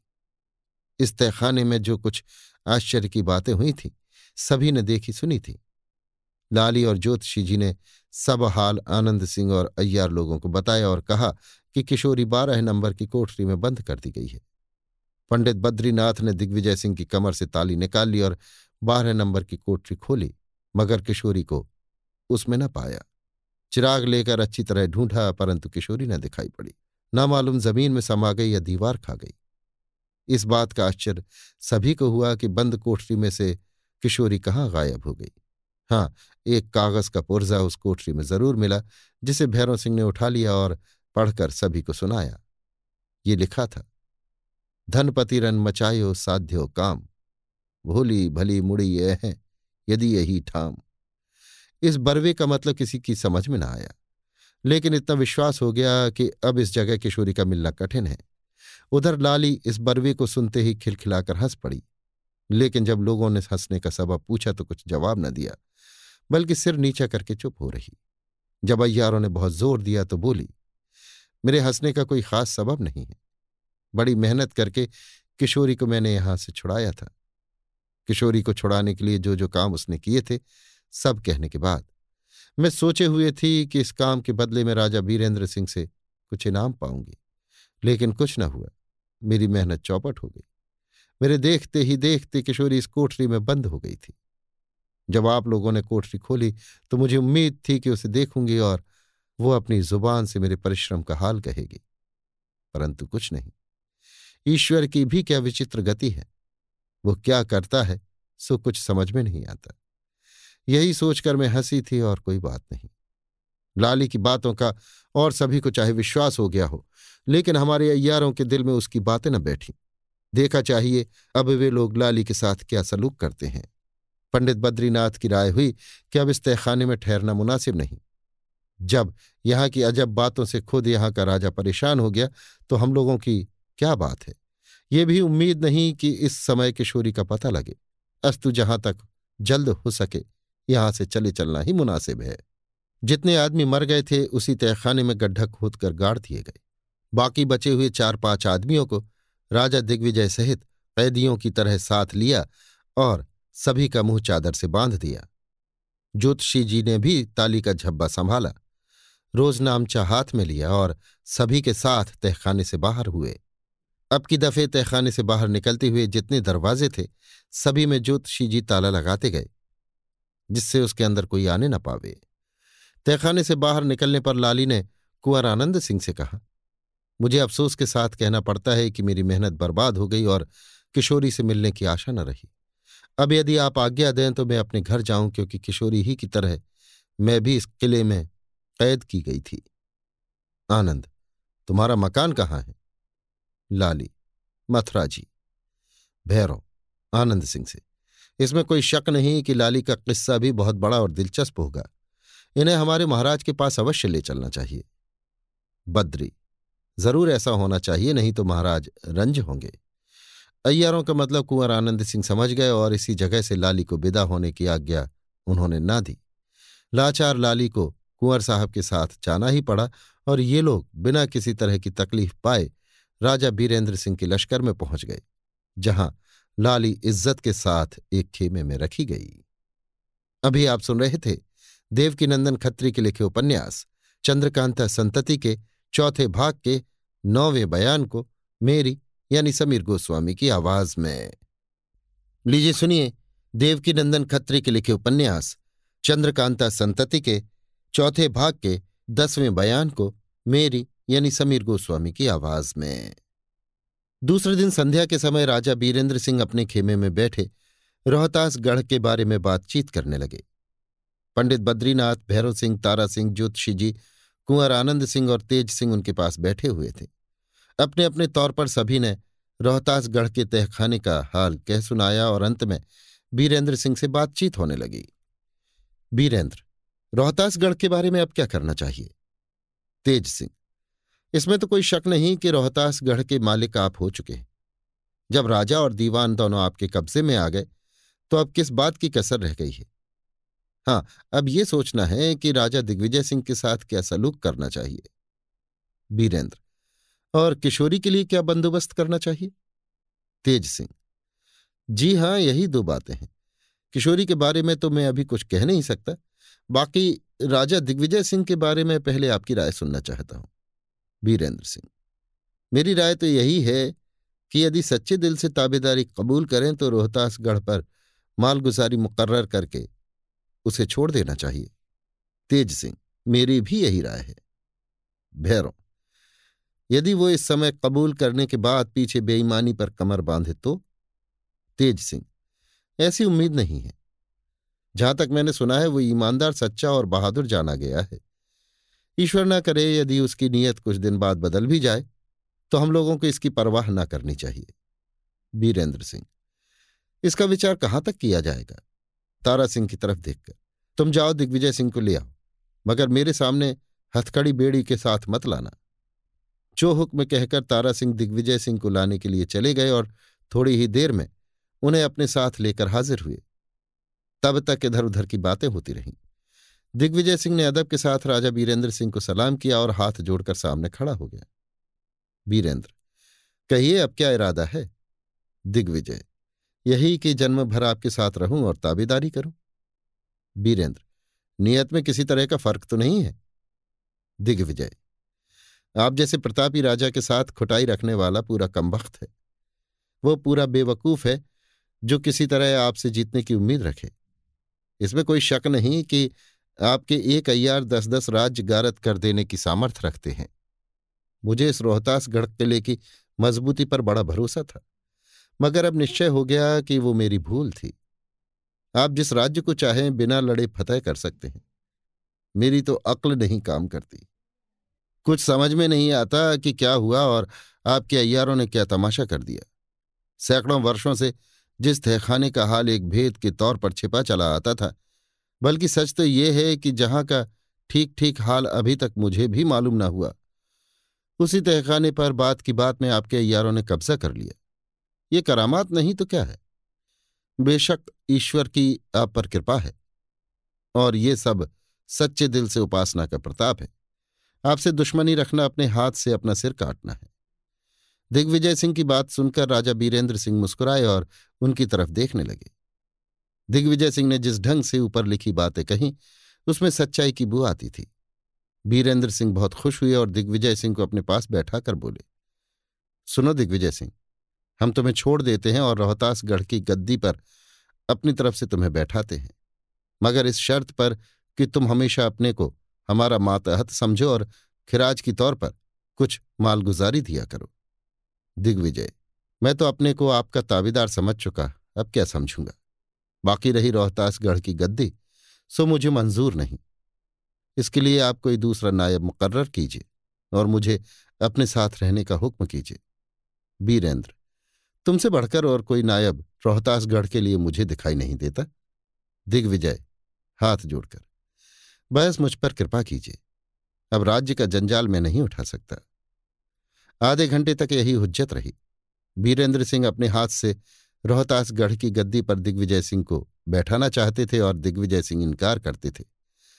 लेकिन आखिर लाचार होकर दिग्विजय सिंह को बीरेंद्र सिंह का हुक्म मंजूर करना पड़ा। मगर साथ ही इसके उन्होंने बीरेंद्र सिंह से इस बात का इकरार करा लिया कि महीने भर तक आपको मेरा मेहमान बनना पड़ेगा और इतने दिनों तक रोहतासगढ़ में रहना पड़ेगा। बीरेंद्र सिंह ने इस बात को खुशी से मंजूर कर लिया, क्योंकि रोहतासगढ़ के तहखाने का हाल उन्हें बहुत कुछ मालूम करना था। बीरेंद्र सिंह और तेज सिंह को विश्वास हो गया था कि वो तहखाना ज़रूर कोई तिलिस्म है। राजा दिग्विजय सिंह ने हाथ जोड़कर तेज सिंह की तरफ़ देखा और कहा कृपा कर मुझे समझा दीजिए कि आप और आपके मातहत अय्यार लोगों ने रोहतासगढ़ में क्या किया? अभी तक मेरी अक्ल हैरान है। तेज सिंह ने सब बात खुलासे तौर पर कह सुनाई। दीवान रामानंद का हाल सुन दिग्विजय सिंह खूब हंसे। बल्कि उन्हें अपनी बेवकूफ़ी पर भी हँसी आई और बोले, आप लोगों से कोई बात दूर नहीं। इसके बाद दीवान रामानंद भी उसी जगह बुलवाए गए और दिग्विजय सिंह के हवाले किए गए और दिग्विजय सिंह के लड़के कुंवर कल्याण सिंह को लाने के लिए भी कई आदमी चुनारगढ़ रवाना किए गए। इन सब कामों से छुट्टी पाकर लाली के बारे में बातचीत होने लगी। तेज सिंह ने दिग्विजय सिंह से पूछा कि लाली कौन है और आपके यहाँ कब से है? इसके जवाब में दिग्विजय सिंह ने कहा कि लाली को हम बखूबी नहीं जानते। महीने भर से ज़्यादा ना हुआ होगा कि चार पाँच दिन के आगे पीछे लाली और कुंदन, दो नौजवान औरतें मेरे यहाँ पहुँची। उनकी चाल ढाल और पोशाक से मुझे मालूम हुआ कि किसी इज्जतदार घराने की लड़कियाँ हैं। पूछने पर उन दोनों ने अपने को इज्जतदार घराने की लड़की ज़ाहिर भी किया और कहा कि मैं अपनी मुसीबत के दो तीन महीने आपके यहाँ काटना चाहती हूँ। रहम खाकर मैंने उन दोनों को इज़्ज़त के साथ अपने यहाँ रखा। बस इसके सिवा और मैं कुछ नहीं जानता। तेज, बेशक इसमें कोई भेद है, वो दोनों साधारण औरतें नहीं हैं। ज्योतिषी, एक ताज्जुब की बात मैं सुनाता हूँ। तेज, वो क्या? ज्योतिषी, आपको याद होगा कि तहखाने का हाल कहते समय मैंने कहा था कि जब तहखाने में किशोरी और लाली को मैंने देखा तो दोनों का नाम लेकर पुकारा, जिससे उन दोनों को आश्चर्य हुआ। तेज हाँ हाँ मुझे याद है। मैं ये पूछने ही वाला था कि लाली को आपने कैसे पहचाना? ज्योतिषी, बस यही वो ताज्जुब की बात है, जो अब मैं आपसे कहता हूँ। तेज, कहिए, जल्द कहिए। ज्योतिषी, एक दफे रोहतासगढ़ के तहखाने में बैठे बैठे मेरी तबीयत घबराई तो मैं कोठरियों को खोल खोल कर देखने लगा। उस ताली के झब्बे में जो मेरे हाथ लगा था, एक ताली सबसे बड़ी है, जो तहखाने की सब कोठरियों में लगती है। मगर बाकी बहुत सी तालियों का पता मुझे अभी तक नहीं लगा कि कहाँ की हैं। तेज। खैर, तब क्या हुआ? ज्योतिषी, सब कोठरियों में अंधेरा था। चिराग ले जाकर मैं कहाँ तक देखता? मगर एक कोठरी में दीवार के साथ चमकती हुई कोई चीज़ दिखाई दी। यद्यपि कोठरी में बहुत अंधेरा था तो भी अच्छी तरह मालूम हो गया कि ये कोई तस्वीर है। उस पर ऐसा मसाला लगा हुआ था कि अंधेरे में भी वो तस्वीर साफ़ मालूम होती थी। आँख, कान, नाक, बल्कि बाल तक मालूम होते थे। तस्वीर के नीचे लाली। ऐसा लिखा हुआ था। मैं बड़ी देर तक ताज्जुब से उस तस्वीर को देखता रहा। आखिर कोठरी बंद करके अपने ठिकाने चला आया। उसके बाद जब किशोरी के साथ मैंने लाली को देखा तो साफ़ पहचान गया कि वो तस्वीर इसी की है। मैंने तो सोचा था कि लाली उसी जगह की रहने वाली है। इसीलिए उसकी तस्वीर वहाँ पाई गई। मगर इस समय महाराज दिग्विजय सिंह की जुबानी उसका हाल सुनकर ताज्जुब होता है। लाली अगर वहाँ की रहने वाली नहीं तो उसकी तस्वीर वहाँ कैसे पहुँची? दिग्विजय। मैंने अभी तक वो तस्वीर नहीं देखी। ताज्जुब है। बीरेंद्र। अभी क्या? जब मैं आपको साथ लेकर अच्छी तरह उस तहखाने की छानबीन करूँगा तो बहुत सी बातें ताज्जुब की दिखाई पड़ेंगी। दिग्विजय। ईश्वर करे जल्द ऐसा मौका आए। अब तो आपको बहुत जल्द रोहतासगढ़ चलना चाहिए। बीरेंद्र। तेज सिंह की तरफ़ देखकर। इंद्रजीत सिंह के बारे में क्या बंदोबस्त हो रहा है? तेज सिंह। मैं बेफिक्र नहीं हूँ। जासूस लोग चारों तरफ़ भेजे गए हैं। इस समय तक रोहतासगढ़ की कार्रवाई में फंसा हुआ था। अब स्वयं उनकी खोज में जाऊँगा। कुछ पता लगा भी है। बीरेंद्र हाँ क्या पता लगा है? तेज सिंह, इसका हाल कल कहूँगा आज भर और सब्र कीजिए। राजा बीरेंद्र सिंह अपने दोनों लड़कों को बहुत चाहते थे। इंद्रजीत सिंह के गायब होने का रंज उन्हें बहुत था, मगर वो अपने चित्त के भाव को भी खूब ही छिपाते थे और समय का ध्यान उन्हें बहुत रहता था। तेज सिंह का भरोसा उन्हें बहुत था और उन्हें मानते भी बहुत थे।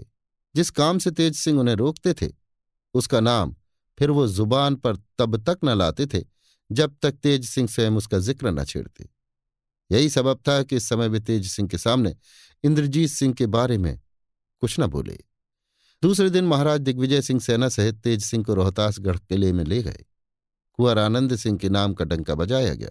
ये मौका ऐसा था कि खुशी के जल से होते, मगर कुंवर इंद्रजीत सिंह के ख्याल से किसी तरह की खुशी न की गई। राजा दिग्विजय सिंह के बर्ताव और खातिरदारी से राजा बीरेंद्र सिंह और उनके साथ ही लोग बहुत प्रसन्न हुए। दूसरे दिन दीवान खाने में थोड़े आदमियों की कमेटी इसलिए की गई कि अब क्या करना चाहिए। इस कमेटी में केवल नीचे लिखे बहादुर और अय्यार लोग इकट्ठे थे। राजा बीरेंद्र सिंह, कुंवर आनंद सिंह, तेज सिंह, देवी सिंह, पंडित बद्रीनाथ, ज्योतिषी जी, महाराज दिग्विजय सिंह और रामानंद। इनके अतिरिक्त एक और आदमी मुँह पर नकाब डाले मौजूद था, जिसे तेज सिंह अपने साथ लाए थे और उसे अपनी जमानत पर कमेटी में शरीक किया था। बीरेंद्र तेज सिंह की तरफ़ देखकर, इस नकाबपोश आदमी के सामने, जिसे तुम अपने साथ लाए हो, हम लोग भेद की बातें कर सकते हैं। तेज सिंह हाँ हाँ कोई हर्ज की बात नहीं। है बीरेंद्र।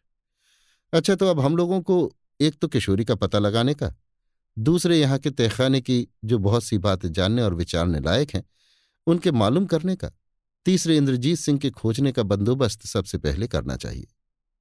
तेज सिंह की तरफ़ देखकर। तुमने कहा था कि इंद्रजीत सिंह का कुछ हाल मालूम हो चुका है। तेज। जी हाँ, बेशक मैंने कहा था और उसका खुलासा हाल इस समय आपको मालूम हुआ चाहता है। मगर इसके पहले मैं दो चार बातें राजा साहब से, दिग्विजय सिंह की तरफ़ इशारा करके पूछा चाहता हूँ, जो बहुत ज़रूरी है। इसके बाद अपने मामले में बातचीत करूँगा। बीरेंद्र कोई हर्ज नहीं? दिग्विजय हाँ पूछिए। तेज सिंह, आपके यहाँ शेर सिंह नाम का कोई यार था? शेर सिंह कमला का चाचा, जिसका हाल इस संतति के तीसरे भाग के तेरहवें बयान में लिखा गया है।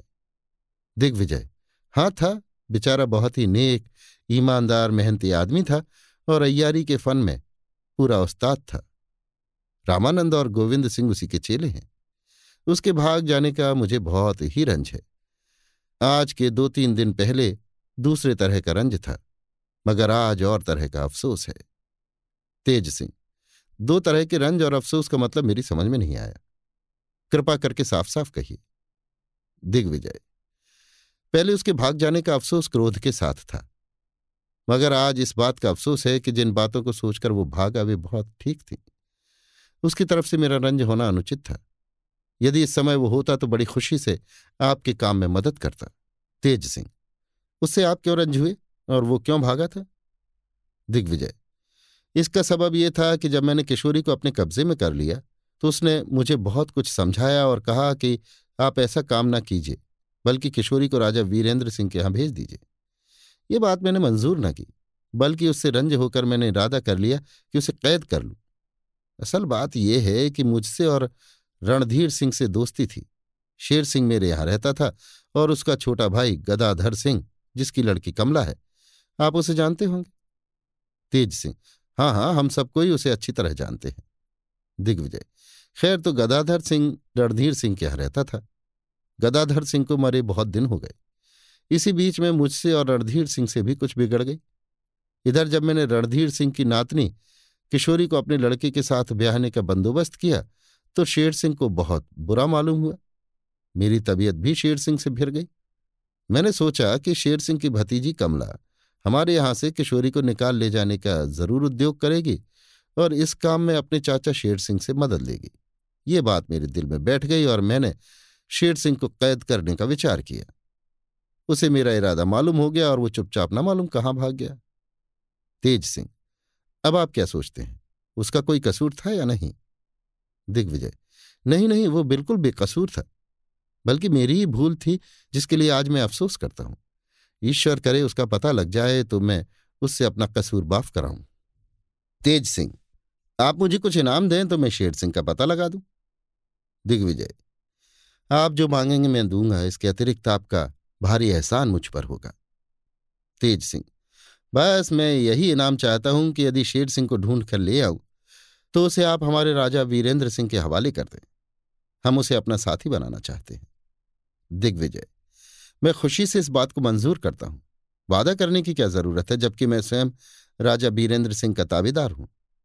इसके बाद तेज सिंह ने उस नकाबपोश की तरफ़ देखा जो उनके पास बैठा हुआ था और जिसे वो अपने साथ इस कमेटी में लाए थे। नकाबपोश ने अपने मुँह पर से नकाब उतार कर फेंक दिया और ये कहता हुआ राजा दिग्विजय सिंह के पैरों पर गिर पड़ा कि आप मेरा कसूर माफ़ करें। राजा दिग्विजय सिंह ने शेर सिंह को पहचाना। बड़ी खुशी से उठाकर गले लगा लिया और कहा, नहीं नहीं, तुम्हारा कोई कसूर नहीं, बल्कि मेरा कसूर है, जो मैं तुमसे क्षमा कराया चाहता हूँ। शेर सिंह तेज सिंह के पास जा बैठे।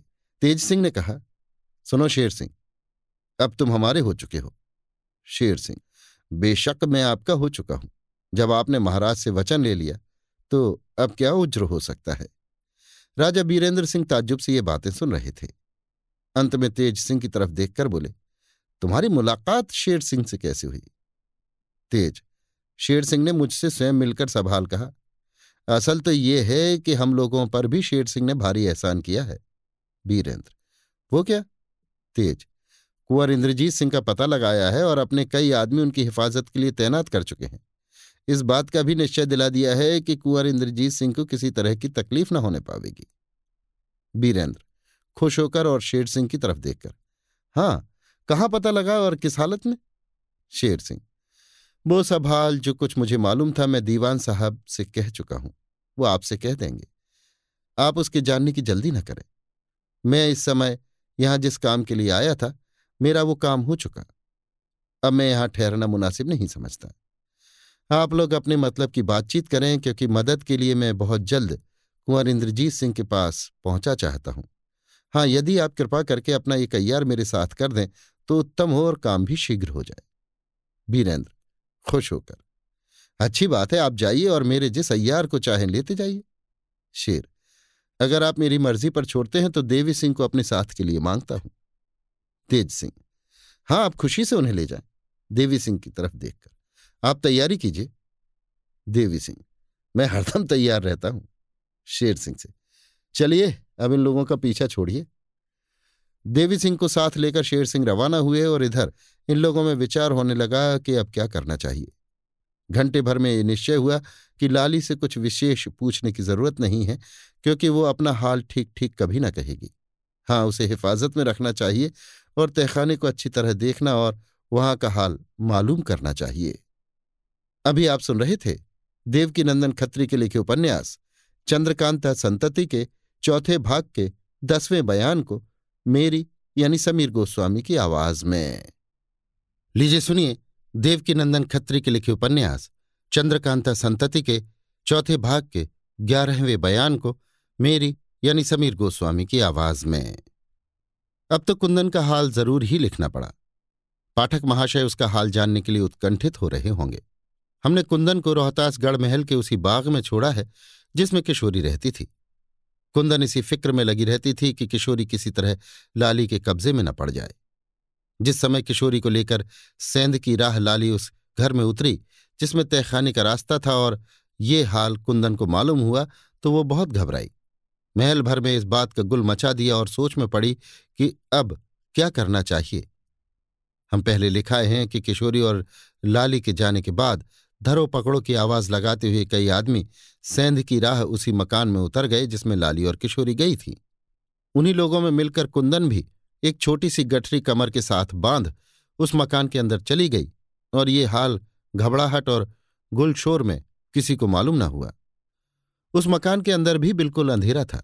लाली ने दूसरी कोठरी में जाकर दरवाज़ा बंद कर लिया, इसलिए लाचार होकर पीछा करने वालों को लौटना पड़ा और उन लोगों ने इस बात की इत्तला महाराज से की। मगर कुंदन उस मकान से न लौटी, बल्कि किसी कोने में छिप रही। हम पहले लिखाए हैं और अब भी लिखते हैं कि उस मकान के अंदर तीन दरवाजे थे। एक तो वो सदर दरवाज़ा था, जिसके बाहर पहरा पड़ा करता था। दूसरा खुला पड़ा था। तीसरे दरवाजे को खोलकर किशोरी को साथ लिए लाली गई थी। जो दरवाज़ा खुला था, उसके अंदर एक दालान था। इसी दालान तक लाली और किशोरी को खोज कर पीछा करने वाले लौट गए थे, क्योंकि कहीं आगे जाने का रास्ता उन लोगों को ना मिला था। जब वे लोग मकान के बाहर निकल गए तो कुंदन ने अपनी कमर से गठरी खोली और उसमें से सामान निकालकर मोमबत्ती जलाने के बाद चारों तरफ़ देखने लगी। ये एक छोटा सा दालान था, मगर चारों तरफ़ से बंद था। इस दालान की दीवारों में तरह तरह की भयानक तस्वीरें बनी हुई थी, मगर कुंदन ने उन पर कुछ ध्यान न दिया। दालान के बीच बीच में बित्ते बित्ते भर के ग्यारह डिब्बे लोहे के रखे हुए थे और हर एक डिब्बे पर आदमी की खोपड़ी रखी हुई थी। कुंदन उन्हीं डिब्बों को गौर से देखने लगी। ये डिब्बे गोलाकार एक चौकी पर सजाए हुए थे। एक डिब्बे पर आधी खोपड़ी थी और बाकी डिब्बों पर पूरी पूरी कुंदन इस बात को देखकर ताज्जुब कर रही थी कि इनमें से एक खोपड़ी ज़मीन पर क्यों पड़ी हुई है। औरों की तरह उसके नीचे डिब्बा नहीं है। कुंदन ने उस डिब्बे से जिस पर आधी खोपड़ी रखी थी, गिरना शुरू किया। मालूम हुआ कि सातवें नंबर की खोपड़ी के नीचे डिब्बा नहीं है। यकायक कुंदन के मुँह से निकला, ओफो, बेशक इसके नीचे का डिब्बा लाली ले गई, क्योंकि ताली वाला डिब्बा नहीं था। मगर ये हाल उसे क्यों कर मालूम हुआ? कुंदन ने फिर गिरना शुरू किया और टूटी हुई खोपड़ी से पाँचवें नंबर पर रुक गई। खोपड़ी उठाकर नीचे रख दी और डिब्बे को उठा लिया। तब अच्छी तरह गौर से देखकर ज़ोर से ज़मीन पर पटका। डिब्बे के चार टुकड़े हो गए। मानो चार जगहों से जोड़ लगाया हुआ हो। उसके अंदर से एक ताली निकली जिसे देख कुंदन हँसी और खुश होकर आप ही आप बोली, देखो तो लाली को मैं कैसा छकाती हूँ। कुंदन ने उस ताली से काम लेना शुरू किया। उसी दालान में दीवार के साथ एक अलमारी थी, जिसे कुंदन ने उसी ताली से खोला। नीचे उतरने के लिए सीढ़ियाँ नज़र आईं और वो बेखौफ नीचे उतर गई। एक कोठरी में पहुँच, जहाँ एक छोटे सिंहासन के ऊपर हाथ भर लंबी और इससे कुछ कम चौड़ी तांबे की एक पट्टी रखी हुई थी। कुंदन ने उसे उठाकर अच्छी तरह देखा। मालूम हुआ कि कुछ लिखा हुआ है। अक्षर खुदे हुए थे और उन पर किसी तरह का चिकना या तेल मला हुआ था, जिसके सबब से पटिया अभी तक जंग लगने से बची हुई थी। कुंदन ने उस लेख को बड़े गौर से पढ़ा और हंसकर चारों तरफ़ देखने लगी। उस कोठरी की दीवार में दो तरफ़ दो दरवाजे थे और एक पल्ला ज़मीन में था। उसने एक दरवाज़ा खोला। ऊपर चढ़ने के लिए सीढ़ियाँ मिली। वो बेखौफ ऊपर चढ़ गई और एक ऐसी तंग कोठरी में पहुँची, जिसमें चार पाँच आदमी से ज़्यादा के बैठने की जगह न थी। मगर इस कोठरी के चारों तरफ़ की दीवार में छोटे छोटे कई छेद थे। जलती हुई बत्ती बुझाकर उन छेदों में से एक छेद में आँख लगाकर कुंदन ने देखा। कुंदन ने अपने को ऐसी जगह पाया जहाँ से वो भयानक मूर्ति, जिसके आगे एक औरत की बलि दी जा चुकी थी और जिसका हाल पीछे लिखाए हैं, साफ़ दिखाई देती थी। थोड़ी देर में कुंदन ने महाराज दिग्विजय सिंह, तहखाने के दरोगा, लाली, किशोरी और बहुत से आदमियों को वहाँ देखा। उसके देखते ही देखते एक औरत उस मूर्त के सामने बलि दी गई और कुंवर आनंद सिंह अयारों सहित पकड़े गए। इस तहखाने में से किशोरी और कुंवर आनंद सिंह का भी कुछ हाल हम ऊपर लिखाए हैं। वो सब कुंदन ने देखा था। आखिर में कुंदन नीचे उतर आई और उस पल्ले को जो ज़मीन में था, उसी ताली से खोल कर तहखाने में उतरने के बाद बत्ती बाल कर देखने लगी। छत की तरफ़ निगाह करने से मालूम हुआ कि वो सिंहासन पर बैठी हुई भयानक मूर्ति, जो कि भीतर की तरफ़ से बिल्कुल सिंहासन सहित पोली थी, उसके सिर के ऊपर है। कुंदन फिर ऊपर आई और दीवार में लगे हुए एक दूसरे दरवाजे को खोलकर एक सुरंग में पहुँची। कई कदम जाने के बाद एक छोटी खिड़की मिली। उसी ताली से कुंदन ने उस खिड़की को भी खोला। अब वो उस रास्ते में पहुँच गई जो दीवान खाने और तहखाने में आने जाने के लिए था और जिस राह से महाराज आते थे। तहखाने से दीवान खाने में जाने तक जितने दरवाजे थे, सभी को कुंदन ने अपनी ताली से बंद कर दिया। ताले के अलावे उन दरवाजों में एक एक खटका और भी था। उसे भी कुंदन ने चढ़ा दिया। इस काम से छुट्टी पाने के बाद फिर वहाँ पहुँची, जहाँ से भयानक मूर्ति और आदमी सब दिखाई दे रहे थे। कुंदन ने अपनी आँखों से राजा दिग्विजय सिंह की घबराहट देखी, जो दरवाज़ा बंद हो जाने से उन्हें हुई थी। मौका देखकर कुंदन वहाँ से उतरी और उस तहखाने में, जो उस भयानक मूर्ति के नीचे था, पहुँची। थोड़ी देर तक कुछ बकने के बाद कुंदन ने ही वे शब्द कहे, जो उस भयानक मूर्ति से निकले हुए राजा दिग्विजय सिंह या और लोगों ने सुने थे और उनके मुताबिक किशोरी बारह नंबर की कोठरी में बंद कर दी गई थी। कुंदन वहाँ से निकलकर ये देखने के लिए कि राजा किशोरी को उस कोठरी में बंद करता है या नहीं। फिर उस छत पर पहुँची जहाँ से वे सब लोग दिखाई पड़ते थे। जब कुंदन ने देखा कि किशोरी उस कोठरी में बंद कर दी गई तो वो नीचे तहखाने में उतरी। उसी जगह से एक रास्ता था जो उस कोठरी के ठीक नीचे पहुँचता था, जिसमें किशोरी बंद की गई थी। वहाँ की छत इतनी नीची थी कि कुंदन को बैठकर जाना पड़ा। छत में एक पैंच लगा हुआ था, जिसके घुमाने से एक पत्थर की चट्टान हट गई और आंचल से मुँह ढापे कुंदन किशोरी के सामने जा खड़ी हुई। बेचारी किशोरी तरह तरह की आफतों से आप ही बदहवास हो रही थी। अंधेरे में बत्ती लिए यकायक कुंदन को निकलते हुए देख घबरा गई। उसने घबराहट में कुंदन को बिल्कुल नहीं पहचाना, बल्कि उसे भूत, प्रेत या कोई आसेब समझकर डर गई और एक चीख मारकर बेहोश हो गई। कुंदन ने अपनी कमर से कोई दवा निकालकर किशोरी को सुंघाई। जिससे वो अच्छी तरह बेहोश हो गई। इसके बाद अपनी छोटी गठरी में से सामान निकालकर वो बरवा अर्थात धनपति रन मचायो साध्यो काम इत्यादि लिखकर कोठरी में एक तरफ़ रख दिया और अपनी कमर से एक चादर खोली जो महल से लेती आई थी। उसी में किशोरी की कठरी बांधी और नीचे घसीट ले गई। जिस तरह पेंच को घुमाकर पत्थर की चट्टान हटाई थी, उसी तरह रास्ता बंद कर दिया। ये सुरंग कोठरी के नीचे खत्म नहीं हुई। बल्कि दूर तक चली गई थी। आगे से चौड़ी और ऊँची होती गई थी। किशोरी को लिए हुए कुंदन उस सुरंग में चलने लगी। लगभग सौ कदम जाने के बाद एक दरवाज़ा मिला, जिसे कुंदन ने उसी ताली से खोला। आगे फिर उसी सुरंग में चलना पड़ा। आधी घड़ी के बाद सुरंग का अंत हुआ और कुंदन ने अपने को एक खोह के मुँह पर पाया। इस जगह पहुंचकर कुंदन ने सीटी बजाई। थोड़ी देर में पाँच आदमी आ मौजूद हुए और एक ने बढ़कर पूछा, कौन है धनपति जी? कुंदन हाँ रामा, तुम लोगों को यहाँ बहुत दुख भोगना और कई दिन तक अटकना पड़ा। रामा, जब हमारे मालिक ही इतने दिनों तक अपने को बला में डाले हुए थे जहाँ से जान बचाना मुश्किल था तो फिर हम लोगों की क्या बात है? हम लोग तो खुले मैदान में थे। कुंदन लो किशोरी तो हाथ लग गई। अब इसे ले चलो और जहाँ तक जल्द हो सके भागो। वे लोग किशोरी को लेकर वहाँ से रवाना हुए। पाठक तो समझ ही गए होंगे कि किशोरी धनपति के काबू में पड़ गई। कौन धनपति? वही धनपति जिसे नानक और राम भोली के बयान में आप लोग जान चुके हैं। मेरे इस लिखने से पाठक महाशय चौंकेंगे और उनका ताज्जुब घटेगा नहीं, बल्कि बढ़ जाएगा। इसके साथ ही पाठकों को नानक की वो बात कि वो किताब भी, जो किसी के खून से लिखी गई है, भी याद आएगी, जिसके सबब से नानक ने अपनी जान बचाई थी। पाठक इस बात को भी ज़रूर सोचेंगे कि कुंदन अगर असल में धनपति थी तो लाली ज़रूर रामभोली होगी। क्योंकि धनपति को किसी के खून से लिखी हुई किताब का भेद मालूम था, और ये भेद रामभोली को भी मालूम था। जब धनपति ने रोहतास गढ़ महल में लाली के सामने उस किताब का ज़िक्र किया तो लाली काँप गई, जिससे मालूम होता है कि वो रामभोली ही होगी। किसी के खून से लिखी हुई किताब का नाम सुनकर अगर लाली डर गई तो धनपति भी ज़रूर समझ गई होगी कि ये रामभोली है। फिर धनपति यानी कुंदन लाली से मिल क्यों न गई? क्योंकि वे दोनों तो एक ही के तुल्य थी। ऐसी अवस्था में तो इस बात का शक होता है कि लाली राम भूली न थी। फिर तहखाने में धनपति के लिखे हुए बरवे को सुनकर लाली क्यों हँसी? इत्यादि बातों को सोचकर पाठकों को चिंता अवश्य बढ़ेगी। क्या किया जाए? लाचारी है। अभी आप सुन रहे थे देवकीनंदन खत्री के लिखे उपन्यास, चंद्रकांता संतति के चौथे भाग के ग्यारहवें बयान को मेरी यानी समीर गोस्वामी की आवाज़ में। लीजिए सुनिए देवकीनंदन खत्री के लिखे उपन्यास, चंद्रकांता संतति के चौथे भाग के बारहवें बयान को मेरी यानी समीर गोस्वामी की आवाज़ में। दूसरे दिन दोपहर चढ़े बाद किशोरी की बेहोशी दूर हुई।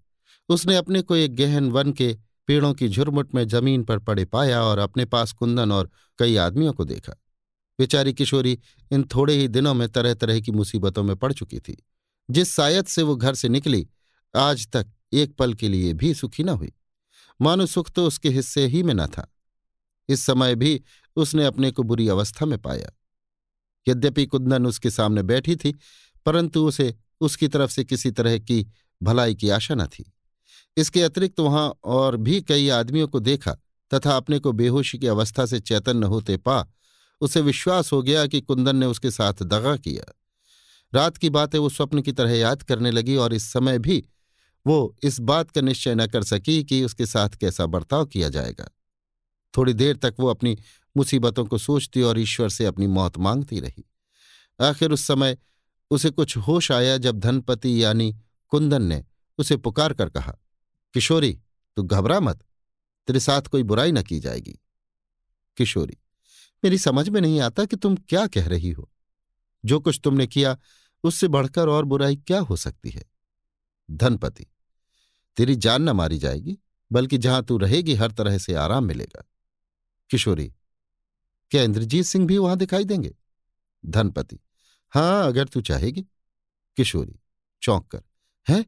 क्या कहा, अगर मैं चाहूँगी? धनपति, हाँ, यही बात है। किशोरी, कैसे? धनपति। एक चिट्ठी इंद्रजीत सिंह के नाम, जो कुछ मैं कहूँ, लिख दे। किशोरी, उसमें क्या लिखना पड़ेगा? धनपति, केवल इतना ही लिखना पड़ेगा। अगर आप मुझे चाहते हैं तो बिना कुछ विचार किए इस आदमी के साथ मेरे पास चले आइए और जो कुछ ये मांगे दे दीजिए। नहीं तो मुझसे मिलने की आशा छोड़िए। किशोरी, कुछ देर तक सोचने के बाद, मैं समझ गई तुम्हारी नीयत क्या है। नहीं, ऐसा कभी नहीं हो सकता। मैं ऐसी चिट्ठी लिखकर प्यारे इंद्रजीत सिंह को आफत में नहीं फंसा सकती। धनपति, तब तू किसी तरह छूट भी नहीं सकती। किशोरी, जो हो, धनपति, बल्कि तेरी जान भी चली जाएगी। किशोरी, बला से, इंद्रजीत सिंह के नाम पर मैं जान देने को तैयार हूँ। इतना सुनते ही धनपति यानी कुंदन का चेहरा मारे गुस्से के लाल हो गया। अपने साथियों की तरफ़ देखकर बोली, अब मैं इसे नहीं छोड़ सकती। लाचार हूँ। इसके हाथ पैर बांधो और मुझे तलवार दो। हुक्म पाते ही उसके साथियों ने बड़ी बेरहमी से किशोरी के हाथ पैर बाँध दिए। धनपति तलवार लेकर किशोरी का सिर काटने के लिए जैसे ही आगे बढ़ी, उसके एक साथी ने कहा, नहीं, इस तरह मारना मुनासिब न होगा। हम लोग बात की बात में सूखी लकड़ियाँ बटोर का ढेर करते हैं। इसे उसी पर रख के फूंक दो। जलकर भस्म हो जाएगी और हवा के झोंकों में इसकी राख का भी पता न लगेगा। इस राय को धनपति ने पसंद किया और ऐसा ही करने के लिए हुक्म दिया। संगदिल हरामखोरों ने थोड़ी देर में जंगल से चुनकर सूखी लकड़ियों का ढेर लगा दिया। हाथ पैर बांधकर बेबस की हुई किशोरी उस पर रख दी गई। धनपति के साथियों ने एक छोटा सा मशाल जलाया और उसे धनपति ने अपने हाथ में लिया। मुँह बंद किए हुए किशोरी ये सब बात देख सुन और सह रही थी। जिस समय धनपति मशाल लिए चिता के पास पहुँची किशोरी ने ऊँचे स्वर में कहा, हे अग्निदेव, तुम साक्षी रहना। मैं कुंवर इंद्रजीत सिंह की मोहब्बत में खुशी खुशी अपनी जान देती हूँ। मैं खूब जानती हूँ कि तुम्हारी आँच प्यारे की जुदाई की आँच से बढ़कर नहीं है। जान निकलने में मुझे कुछ भी कष्ट न होगा। प्यारे इंद्रजीत, देखना मेरे लिए दुखी न होना, बल्कि मुझे बिल्कुल ही भूल जाना। हाय, प्रेम से भरी बेचारी किशोरी की दिल को टुकड़े टुकड़े कर देने वाली इन बातों से भी संग दिलों का दिल नरम न हुआ और हरामजादी कुंदन ने नहीं नहीं धनपति ने चिता में मशाल रख दी। अभी आप सुन रहे थे देवकीनंदन खत्री के लिखे उपन्यास, चंद्रकांता संतति के चौथे भाग के बारहवें बयान को, मेरी यानी समीर गोस्वामी की आवाज़ में। इसके साथ ही चंद्रकांता संतति का चौथा भाग। समाप्त हुआ।